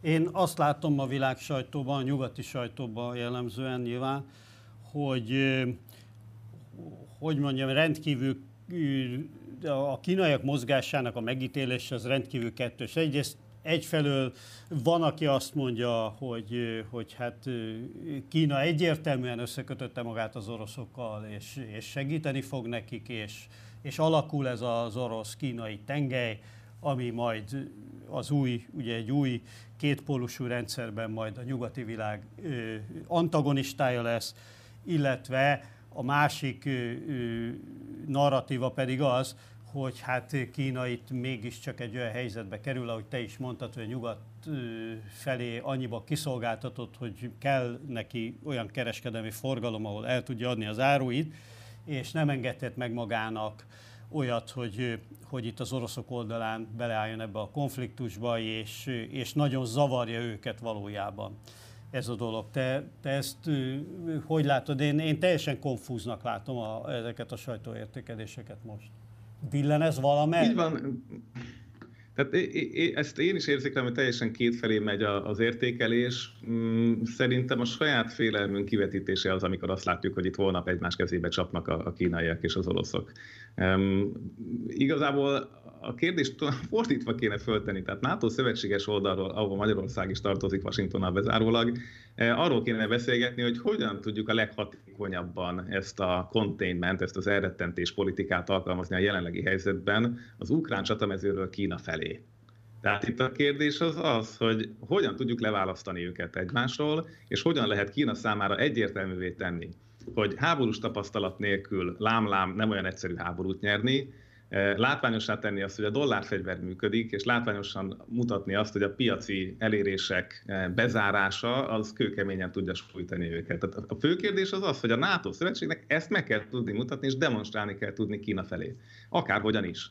És a kínaiaknak, ha azt el tudja érni a NATO, hogy a kínai kalkulus az kitolja egy potenciális tájvani agressziónak a, a timeline-ját. Tehát, hogy ne 5 éven belül, hanem 10 éven belül akarják megtámadni Tajvant, hogy megértsék azt, hogy igen, nekik még készülni kell. Innentől kezdve a NATO nyer az ukrán-orosz konfliktuson Kínával szemben is.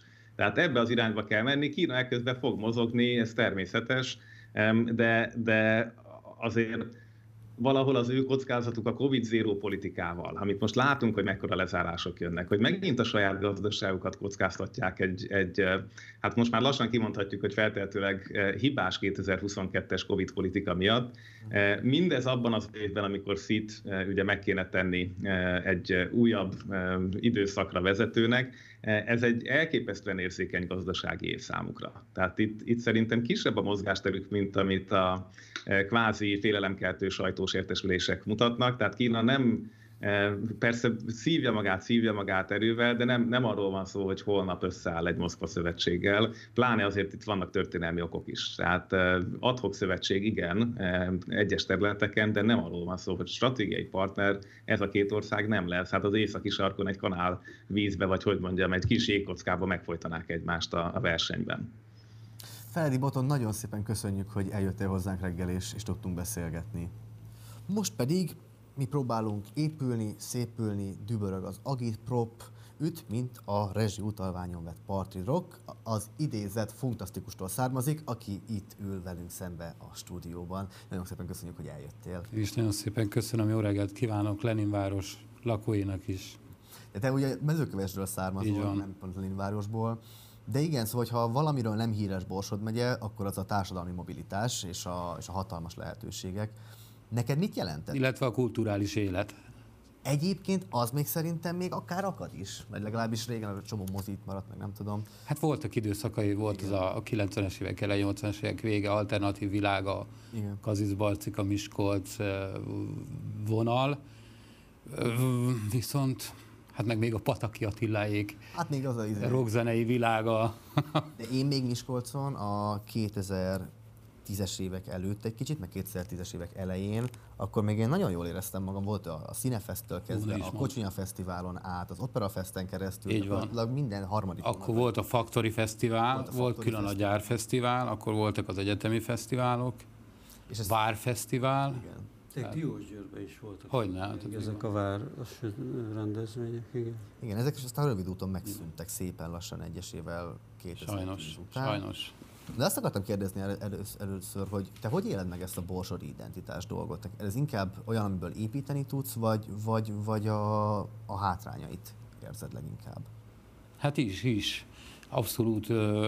Azt kell tudni, hogy én mezőkövesdi születésű vagyok, de Miskolton szocializálódtam a középiskolát, már ott végeztem Dél-Kiliánba, Vasgyár ez egy eléggé autentikus méteje volt akkor a rendszerváltásnak. A 90-es évek elején, amikor 92-93-ban elkezdtem oda járni iskolába, akkor volt legjobban látható a rendszerváltásnak a hatásai, főleg azon a környéken. Az egy iszonyatosan uh, ipari rész, és ott azért érezhető volt ez a, ez a nagy kérdőjel, hogy mi lesz a jövővel kapcsolatban. Nagyon sokat merítek abból az időszakból is, és merítek a mostani időszakból is, a mai neres időszakból is. Szóval mind a kettőt láttam testközelből, vagy hogy mondhatom így, uh-huh. láttam azt a leépülést is. De mm, valahogy nekem Miskolc Borsodnak valahol a lelke, akármilyen furcsa és bármilyen negatív piárja van, a városnak van egy atmoszférája, van egy olyan múltja, ami egyszerűen egyedivé teszi itt az egész megyén belül. És a megye is egyébként egy hatalmas megyéről beszélünk, a második legnagyobb megye Magyarországon, kiterjedésben is, azt hiszem népességben is, tele zsákfalukkal, tele ipari városokkal, tehát a kultúra az egy ilyen, ilyen szétterjedt dolog, mert hát teljesen más kultúra van egy zsákfaluban is, vagy egy kisebb falvakban rengeteg település van, illetve egy olyan ipari városban, ahol a ahol a lakosság nagy részét a munkaerő miatt telepítették akár annó oda. Tehát Tehát itt elég, Ott maradtak, ez nem annyira kulturális közeg, akárhogy is nézzük. Tehát nem arról szól, mint mondjuk Pécs, ja, ahol megtaláljuk az ipari részt is, és mellette a kulturális részt is. Hát nekik ugye azért Borsodban tényleg, amikor be, bejárt a, bezárt a vasgyár, a vasgyár, a, a vasgyár. hászati művek, meg a, az Ózd, meg a Ózd. Gép, meg az Ózd. Ami... Hát Ózd, Kazinbarcika, Miskolc, Salgótarján valójában ez a vonal volt, ami ellát ezt az ipart, egymásra épülő különböző gyárak, különböző ipari létesítmények, és hát ez egy láncreakciót váltott ki, kivéve például a Borsod Kemnél, vagy, vagy hogy mondjam, Kazinbarcikánál lehet mondani, illetve Tiszővárosnál, mert a kemikália, illetve a vegyipari cégek ugyanúgy tudtak to- tovább menni, azt hiszem, hogy kínaiak mm. csinálják. De téged személy szerint ez érintett, vagy a szüleidet konkrétan a 91 és 90 körüli privatizációja a gyárnak, vagy hát a Ö, engem, én építőanyagipari technikumot végeztem Miskolcon, Dél-Kiliánba, nem itt, hanem ott Miskolcon, Dél-Kiliánba, és úgy adták oda nekem a technikumi ö, papíromat, hogy ö, hogy hát ez szép és jó, csak hogy most már elévült a munkát, teljesen gépélyesítve lett, illetve már nincs is nagyon szükség rátok, így építőanyagipari technikusként. Szóval mm, fura egy időszak volt, nagyon. Egy ilyen nagyon reménytelen időszak. Nagyon-nagyon át, áthatott a társadalmat az alkohol és a bizonytalanság. Ez a 90-es évek eleje, amit én tizenévesen amennyire fel tudtam fogni ebből. Ellentétben a mai időkkel, amikor nem hagyja át a társadalmat az alkohol és a bizonytalanság. Éppen ez ezt mondta, ezt, máshogy. ezt mondta a Surányi Péter is, hogy, hogy ő most azt érzi, mint amit 88-ban érzett. Más, más, hogy szerintem az a, például azok is, hogy ha megfigyelitek azt, hogy az elmúlt 30 éve, most csak én, én tényleg nem vagyok kocsmába járó és sose, de azért itt vidéken rengeteg kocsma bezárt, rengeteg szórakozó bezárt, a társasági élet valahogy megrekedt. Én nem mondom azt, hogy nem isznak az emberek, mert én nem tudom, mert nem is azzal foglalkozom, hogy az emberek alkoholfogyasztásaival, de lehet, hogy ugyanannyit megisznak otthon, vagy kisebb társaságban. Csökken, vagy, vagy csökkent is. De... de biztos vagyok benne, hogy a szórakozó helyek száma, illetve azok a, a társasági helyek száma az nagyon-nagyon drasztikusan csökkent. Nagyon. Nem lehet, hogy a fiatalok számának a csökkenésével? Az is, a digitalizáció is, gondolom azért több minden, több minden, több minden, meg egyáltalán szerintem a szocializáció is megváltozott Magyarországon. Tehát másabb, a, másabbul állunk hozzá szerintem, mint 30 év egymáshoz. Én azt gondolom legalábbis. Igen, ez a, a fiatalok számára csökkenés, hogy Pesten sincs ez sokkal, sokkal jobb helyzetben azt érzem, mert ahol még ugye elvileg ugye vannak fiatalok, mert bejött az, hogy a, az, a, az a tendencia, hogy az ilyen szórakozóhelyek, a klubok, azok nem feltétlenül egy ilyen közösségszervező funkciót visznek, hanem tényleg gasztroélményt adnak. Na most a gasztroélmény az egy marha jó dolog, csak abból nem lesz punkzenekar, abból nem lesz underground széna, és talán ez sem sokat segít a dolgon, és ez még itt hatványozottabban jelen van, hiszen kevesebb emberre populárisabb vendéglátóhelyeket optimalizálnak, amiben úgy nagyjából mindenki be tud jönni, és az hát, ha eltartja piacilag talán. Hát igen, itt a piacgazdaság nagyon beleszól ebbe az egészbe. Valahogy a 80-as években a más identitásból is zenéltek emberek, mint most. És ez is egy nagyon fontos dolog. Tehát abban az időben azért innen jöttek olyan alternatív együttesek a 80-as években, akik már érezték, gondoltam, gondolom a rendszerváltás előszelét, és egyfajta provokációként csináltak zenekarokat. A legelső zenekar is például az egy nyíregyháziak voltak, a Grandstead of Devils, Boba Fett, tehát az is valójában ez a keleti régió a legelső között volt, és, és folyamatosan a zenekarokban érezhető volt az a lázadás. Tehát, hogy, vagy, vagy egyfajta gőg az ellen a világ ellen, amiben felnőttek. Volt neked egy interjú a 444-en, ahol úgy fogalmaztál, hogy 13 éves koromban megjött a rep, és szia, elvitt ott elmentek otthonról, akkor, kit, akkor kötöttek be a kábel TV-t és az MTV-t. Igen, Malcolm X, a Fekete Párdocok, Martin Luther King megtalál, láttam a klipben, ezeket a figurákat, és kikértem a suli könyvtárból Malcolm X könyvét, ebben szocializálódtam. Így van, ez így van. És hogy, hogy, hogy, hogy állt össze benne? Most már arról sokat beszéltünk, hogy mik voltak mm. a személyes tapasztalataid arról, hogy milyen szociális kontextusban nősz fel, de a fekete jogi, polgárjogi uh, harcosok hogyan elegyedtek ezzel? Nagyon, ez nagyon érdekes történet. Ö, a 114-es számú iskolába jártam Dél-Kiliánba, és lementem a könyvtárba, kollégista voltam. és előtte láttam Public Enemy videóklippeket, amiben Malcolm X, Martin Luther King táblákat tartottak, és csak úgy, e, Lehet. mondom, rákérdezek, mondom. És az volt a nagyon, nagyon, nagyon durva, hogy, hogy kipakoltak elém egy olyan fekete izét, mert hogy a szocialista Magyarországon egy Malcolm X, egy Martin Luther King, egy, egy, egy ez az egész fekete párduc mozgalom, akkor valahogy ez így, így szimpatizált vele az akkori rendszer, és hát olyan irodalmat kaptam, hogy a könyvtárosnő azt mondta, hogy figyelj, fiam, el is viheted ezeket a könyveket, mert mióta megvannak ezeket, még mm. senki nem, hogy nem kerestek, ki se vette semmi. És akkor a Fekete Párducoki a szó, a Martin Luther King nem hallgathattam, és Malcolm X önéletrajzzal kezdtem. Ezt a három könyvet kaptam onnan.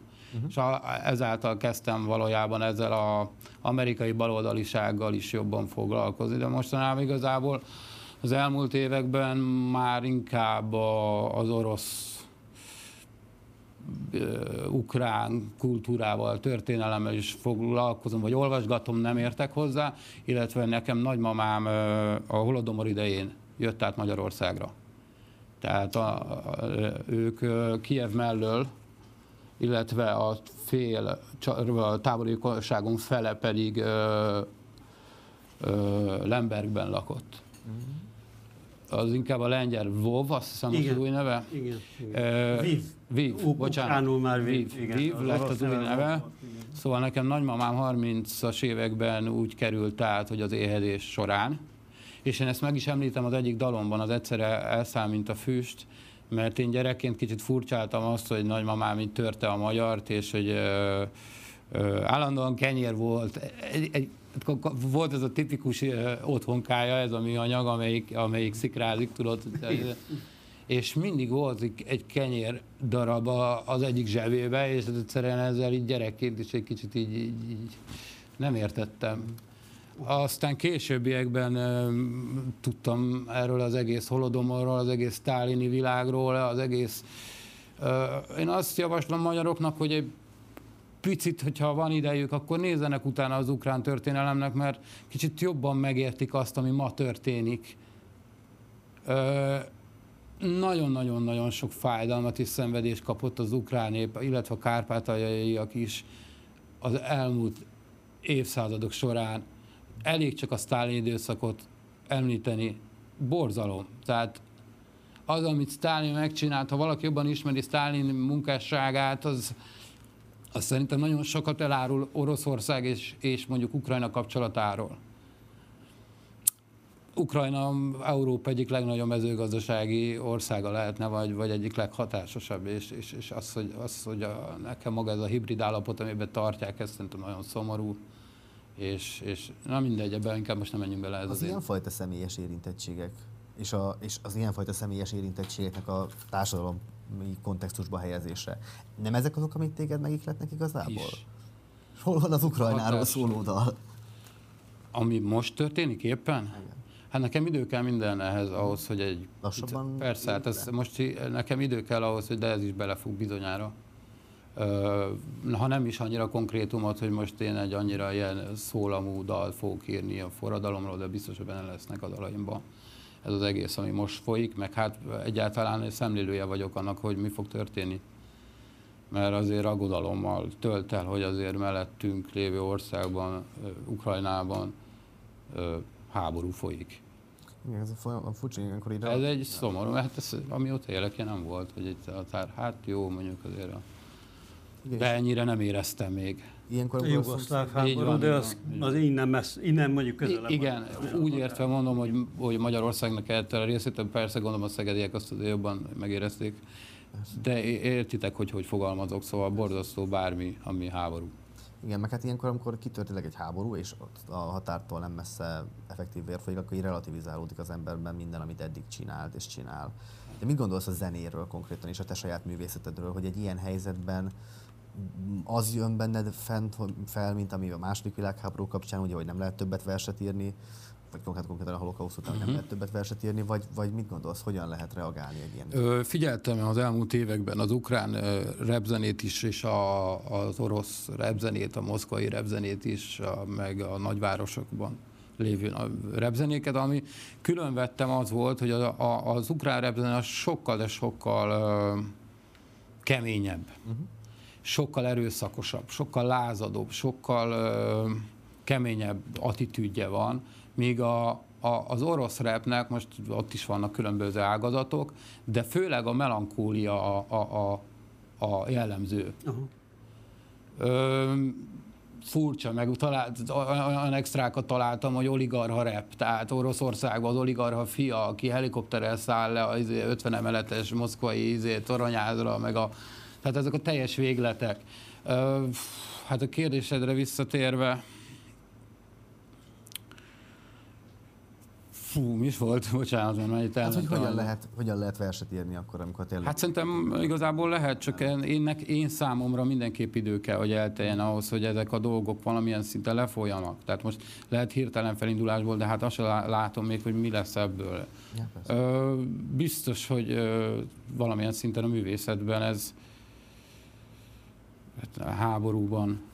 Azt láttad egyébként, hogy a, visszatérve az előző orosz-ukrán repszénára, hogy, hogy tegnap talán mi a 444-et tettünk is belőle egy hír, de most bizonytalan vagyok, mert nem ö, olvastam vissza, hogy, hogy van egy ilyen kis repháború is most oroszok és ukránok között. A, tudom.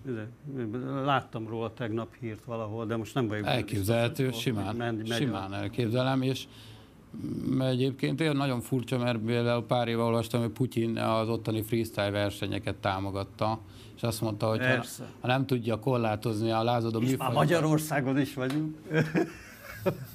Így van. Hogy nálunk is ez, ez döbbenetes. Hát itt a forradalmi... Mindenütt ott látod az államot, mindenütt Minden ott látod van. az államot. A könyvzenében, ami a világ vicce tényleg. Mert, Igen. Hát, hogyha valami arról szólt, ab, abból lett az egész rakendról, hogy a fiatalok azt mondták a felnőtteknek, hogy menjetek a picsába, és akkor is a saját zenéket fogjuk csinálni, és akkor ezt támogatni a államilag.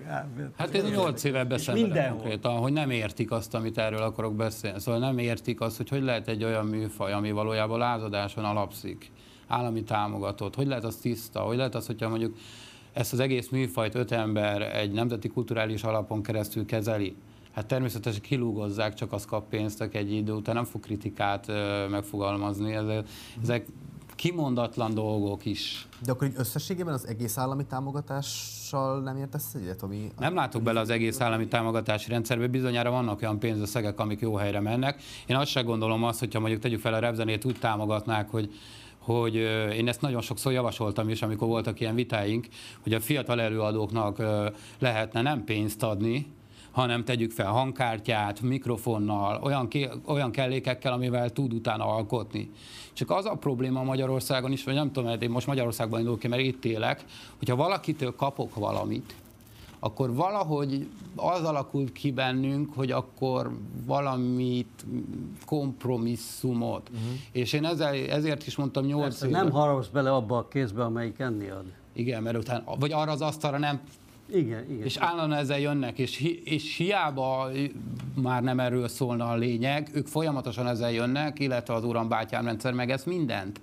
Tehát valójában az, hogy a kontraszelekció, az, hogy csak a haverok vannak mindig, mindenhol, mindig, és ezért láthatunk egy-egy műfajba 25 éve ugyanazokat a szereplőket, nem is aktív részesei már az egésznek, csak koordinálják hátulról az egészet, és mindig a legújabb tehetségekre rámennek energiavámpirként és utána befolyásolják az ő karrierjéket is. Tehát szóval ez egy ilyen furcsa helyzet, furcsa nagyon.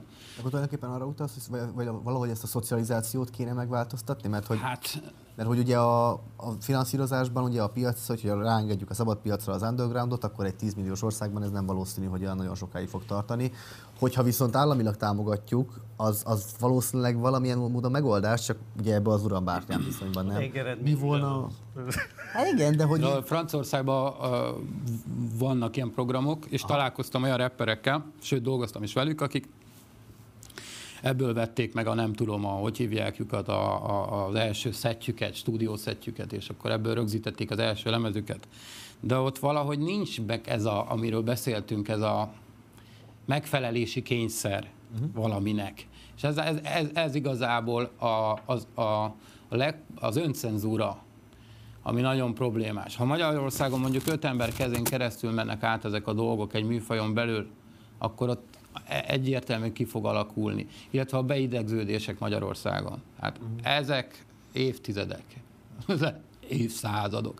Szóval az a baj ezzel az egésszel, hogy most is egy olyan városból beszélünk, aminek az volt az eredeti neve, hogy Lenin város. Érted? Beszélünk egy orosz agresszióról, egy tőlünk innen, innen 150 kilométerre lévő országba. Uh-huh. Akkor mi változik a technikán kívül? A digitális technikán kívül? Változik valami? Hát jó kérdés. Szóval érdekes, érdekes áltolódások vannak, uh-huh. és én ezeket figyelem. És uh, maga ez a munkalapú társadalom, amire az egész ipari uh, országrész építve lett, az olyan szinten lett szembe köpve a 90-es években, úgy hagytak parlagon majd millió embert a semmire, hogy, hogy én valójában ezt láttam amikor éppen a 21-es, 121-es busszal a Tiszai pályaudvartól egy 60 perces menetidőben mentem át a Vasgyári városrészen. Uh-huh. Érdekes, hogy mondod ezt a munkaalapú munkaalapú társadalmat. Nagyon másfajta munkaalapú társadalom volt, ugye az a szocialista hát munka, munkaalapú társadalom, mint ez a most kicsit ilyen neoliberális Én nagyon jelleg. nagy problémának tartom a, az oktatási rendszert. Tehát, hogy nem is maga a rendszert, hanem maga már, de a rendszert, az oktatási rendszert. Zsákfalukba, kisebb településeken nincs lehetőségük tanulni, nincs, itt, itt van, vannak olyan települések, ahol analfabéták vannak. Tehát ebből kellene kiindulni, hogy Magyarországon ezeken a bizonyos régiókban nagyon sok ember azért nem tud munkát vállalni máshol, segédmunkán kívül, mert nem tudja elolvasni, tegyük fel a, a buszpályaudvaron a menetrendet, hogy hova megy a busz. Akkor hogy várjuk el tőle, hogy ő mobilizálja magát? Ha egyszer azt nem tudja meg nem tud el, el, elindulni a saját mikrokörnyezetéből. A saját mikrokörnyezetében nagyon kemény, nagyon erős, ott, ott, ott, ott megvan a saját dzsungelvilág, és abból nem tudnak ki, kiugrani, és semmit nem tettek az elmúlt 20-25 év alatt pár civil szervezeten kívül, uh-huh. hogy itt Borsodba, vagy Ósz környékén, vagy bárhol is legyen annyira egy olyan oktatás, hogy, hogy írni, olvasni megtanítsák az embereket. És ez komoly. Szóval hogy e, e, itt kellene elkezdeni, ez lenne a legalapabb ahhoz, hogy ezt az egész országrészt felzárkóztassák. Ez egy nagyon fontos dolog, mert, mert hogyha az embereknek ennyire leszűkül a, a tudásuk, ennyire leszűkül csak a saját helyi környezetükre, akkor nem is látják, hát azért tudnak sorosozni, azért tudnak ilyen vég, véghez vinni ilyen, uh, hogy hívják őket, uh, kampányokat, aminek szinte realitása se nagyon van, és az emberek mégis kétharmaddal szinte folyamatosan tudnak ezzel. Szóval ez hihetetlen, hogy ami Magyarországon megy. De mit látsz ezekben a kis falvakban? Szerinted inkább, a, inkább ez a média, vagy, vagy tényleg az hát a média kvázi feudális viszonyok miatt ilyen is, is. Hát teljes becsatornázás van a, a kis településeken, ott mindenhol a, a, be vannak csatornázva a vezetők, hát ez egyértelmű, tehát uránbátyám rendszer megy, és az M1. Tehát az M1-en kívül az a baj, hogy Hát a közszolgálati média úgy, ahogy van, az egy, az egy világ ége. Az, az, az, az. De hát a helyi rádiók, bulvárlapok... Mi, minden az övék. Minden, minden, az övék. Minden az övék, és, és, és, és BBC, itt az RT News megy.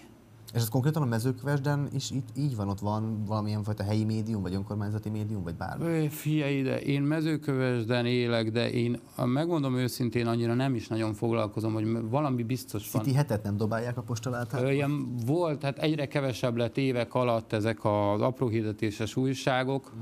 vagy ha, ha megjelenik egy mezőkövesdi újság, nem, meg nem mondom neked, hogy minden idő, időközön, havonta, két havonta, abból 16-szor láthatjuk a a helyi ö, fideszes képviselőt ilyen oldalról, olyan oldalról, ilyen szalagot a, a vágát, olyan szalagot a vágát. Tehát hogy ugyanaz valójában minden. De teljes becsatornázás, és ez a környék meg főleg. Tehát, hogy ez teljesen. És mi a helyzet az ellenzékkel? Az ellenzéki kampánynak nyomait fel tudod fedezni? Akár megkövesden, hát, akár itt nagyon, nagyon nehéz. Az a baj, hogy nagyon radikálisak az itteni szavazók, főleg az idősebbek, és, és ez, ez, ez, itt, itt például az emberek meg vannak fenyeget, hogy el akar indulni valaki valamilyen színekbe esetleg. Itt háború zajlik ebben, ez ami nagyon nagy baj. De ez valamilyen nagyon csúnya hidegháborúnak tűnik nekem itt kívülről. Már hogy nem egy ilyen éles Ö, Ezt a részt teljesen, teljesen, ezt a részt a NER uralja minden téren. Gazdasági, társadalmi, minden téren. Minden téren. És ezért nem is nagyon mernek az emberek indulni se, illetve hát az elvándorlást, azt ne felejtsük el, hogy a, mindenki, aki, aki, aki tényleg akart valamit, vagy, vagy, a, vagy valami olyasmit szeretne, kicsit másabb azért, az, az, az nyugat Magyarország felé, vagy Budapest felé megy. És te miért maradtál itt? Hát én több okból is itt maradtam, anyagi okokból is. Azért Budapest nem annyira egyszerű. Abban a, abban a környezetben, amit én magamnak szeretnék kialakítani, az, hogy független legyen az ember, Budapesten sokkal nehezebb, sokkal drágább dolog lett volna. Úgyhogy én mezőkösdi vagyok, de még ezt se vetem el. Ö, hát én a családom miatt, édesanyám miatt főleg, meg hát ide, ide köt minden, de az elmúlt évek változásai nagyon szomorúvá tesznek. Tehát nagyon szomorúvá. Én nem csak Borsodban léptem fel az elmúlt 10-15 évben, hanem egész vidéket bejártam Magyarországon, és azért érzékeltem azt is, hogy, hogy azért a klub élet hogyan ö, halványodik el. Szóval ezek a, tehát nem akarok csak negatív dolgokról beszélni, de végignéztem nagyjából ezt az egészet, ezt a klubkultúra leépítést is. Úgyhogy én egy picit szomorú vagyok. De alkotsz tovább, ha jól sejtem. Há, hogy nem, meg nekem valójában ezek a frusztrációk azért valamilyen szinten inspirációk is. A fellépések szintjén. Mondom azt, hogy csak, igen. Fellépések szintjén mennyire vagy rossz helyzetben? Szóval, hogy számíthatunk-e rá, hogy, hogy hát lesznek még ilyen turnék? Én elméletileg ez a magyar rep közekhez tartoznék. Az elmúlt húsz évben én ennek aktív részese voltam, de nyolc éve engem ez a repgyári kiköpött magából ez azért is volt, mert kardinális emberekkel volt összetűzésem a Nemzeti Kulturális Alappénzek kiosztása miatt, és hirtelen megbélyegeztek akkor engem azáltal, hogy én nekem én ilyen vagyok, és akkor mi, én, ő hülye, és akkor mi okosok vagyunk, hagyjuk őt. Én nem tudtam volna megírni egy Focializmus című dalt, egy Horog keresztény című dalt, úgyhogy közben NK a támogatással jön ki a lemez. Hát az hogy? Uh-huh. Hát mondjuk tegyük fel úgy, hogy neked jár, mint x éve alkotó művésznek. Nem, jár. Oké, okay, figyelj. Inkább hívjanak meg uh, háromszor fellépni, mint hogy felvegyek egy olyan támogatást, amit tudom, amiről beszéltünk, hogy, hogy utána viszketsz. És akkor valójában, akik ezeket osztogatták, én megegyeztem velük, hogy én nem éreznék különösebben problémát a múlt miatt is, mert együtt dolgoztunk több mindegy, több zenésszel, több rapperrel is, akik ezt az egész kurátor, meg ezt az egész NK dolgot csinálták. Én szomorú voltam amiatt, hogy valójában ők kezdtek el velem egy idő után így kizárni a soraikból, meg mit tudom én mi. Én ezt szomorúnak éltem meg, de most már, már, már ezt elfogadtam. Szóval ezzel azt akarom mondani, hogy igazából én 8 éve már ilyen rap közegekben nem lépek fel, tehát ilyen rap fesztiválok engem nem nagyon hívnak. Kamu forradalmi fesztiválokra se, vagy mit tudom én, rendezvényekre se, ami most lett éppen vége. Szóval én nem vagyok része már a magyar rap szénának, akkor Én egy független vagyok, csak Magyarországon megint csak az independens, a függetlent, azt nem értik. Az csak há, az, neked valahova tartozni kell, tehát ez is egy ilyen beteges valami. Hát akkor, ha más nem, akkor, akkor a YouTube-on találkozunk legközelebb. Hát, hogyha más nem, igen. igen. Úgyhogy nagyon szépen köszönjük, fantasztikus volt a vendégünk, hogy eljöttél és beszéltél. Én is nagyon szépen köszönöm, és nagyon örülök, hogy itt lehettem. És örülünk, szia! Fantasztikus a zajzenész, a hazug médiához túl hiteles Gondolod, de beszélj, inkább egyél. Mielőtt kihűl a krumpli neves Nézd fel az égre, látod a bárány felőtt mondom Vágod most te is a cimboráit képzeljétek el Hogy legalább annyira magasról szarok rátok. Egytől egyik minden, ami álművész. A legújabb hangszerem egy láncfűrész. Megszel a pizsamás instasztár Ezer megsz nem ertort egy csicska gyár Fúródod a száradjon az arcodra A túrótort a mesekönyvet ledorálni Humóka lehetett egy szivár benyomzát szóba tekerem be férjére tovább elődött, mert szelektíve gyűjtöm a szemetet. Készül a demo, nem divatból lettem átadó, mint a nócsótány nagy feró. Merili mezőből űzi ki az ördögöt, pipogyos utora, szigora, micsoda, rigolja, szipoga, tibornya, közepén a pszichomókus. Megurul a pirula, virul a virulógus. Messze van a palota, badagad a katona, nagyobb már a kobakja, mint egy hidroglóbusz Tűnik a harag, lenyúl az artisius, behúz a maha. Napszemüveges a kezdvény emberek 50 éve csak egymást ünneplitek, addig generációk tehetségei tűnnek el, korrupt az egész rendszer. A tévéktől a rádiókig minden kontra szelektált a kultúra szerepét a pénzbe tárt a játék és sok díja ki lejtételen zsebekbe vándorolnak Csak legyen sláger szerzemény vagy szerelmet szerenád Mennyire negát a terán köpte már magát szembe. Vagy ez tradíció lenne? Von kamikaze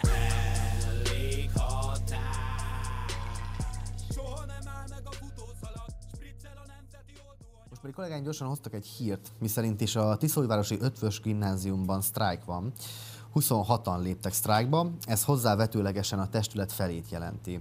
Mivel a törvény láthatatlanná teszi gyakorlatilag a sztrájkot, azzal, hogy az órák több mint felét meg kell tartani, és a helyettesítéseket pedig meg is oldják, emiatt felmerült a tantestület egy részében, hogy a mai napon a polgári engedetlenség eszközéhez folyamodnak. Ezt közvetítettük is volna a külső stábunkkal, de ezt végül nem sikerült uh, közvetítenünk, hiszen nem lépték meg, mert olyan retorziók merültek fel a tankerület részéről, hogy emiatt az iskola rossz helyzetbe kerülhet, és elbocsáthatják a pedagógusokat. Egy pedagógus ennek ellenére él a polgári engedetlenség eszközével, de többen nem csatlakoztak hozzá. Innen is támogatásunkat és szolidaritásunkat szeretnénk kifejezni velük, és bátorítani őket, hogy amennyiben nem uh, ha, találnak hallgató fülekre, abban az esetben éljenek minden egyes lehetőségükkel annak érdekében, hogy valóban helyreálljon az ő megbecsülésük. Mi pedig ezzel az adással készültünk nektek mára. Milyen élmény volt, Péter, ez a reggeli műsorvezetés neked?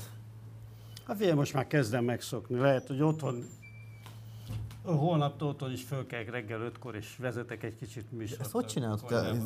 Két nap alatt megszokod, én a második hetemen nem tudom megszokni a 5 órás kelést. Aha. De... Én, én gyorsan átállok ilyesmire, igen. Én, én, én is az voltam, hogy én a, eddig a reggel négy órás fekvésben voltam, és két nap alatt sikerült. Igen, meg ez a felvett műsorok, ezek nem, nem, nem véletlenül vannak felvéve gyakran előre és megvágva. Látta a Marcit is megviselte. Úgy. Hát igen, mindenki kicsit, de szerintem egyébként meg tök jó kaland, úgyhogy... Úgy, horgászni is korán kell kelni. Horgászni is korán kell kelni, igen. Úgyhogy köszönjük szépen, hogy, hogy velünk tartottatok ma reggel, mi pedig búcsúzunk. Jövő héten pedig uh, Komáromban lesz a kamion kedden, szerdán, csütörtökön, pénteken pedig Balaton, Füreden várunk titeket. Addig is, sziasztok!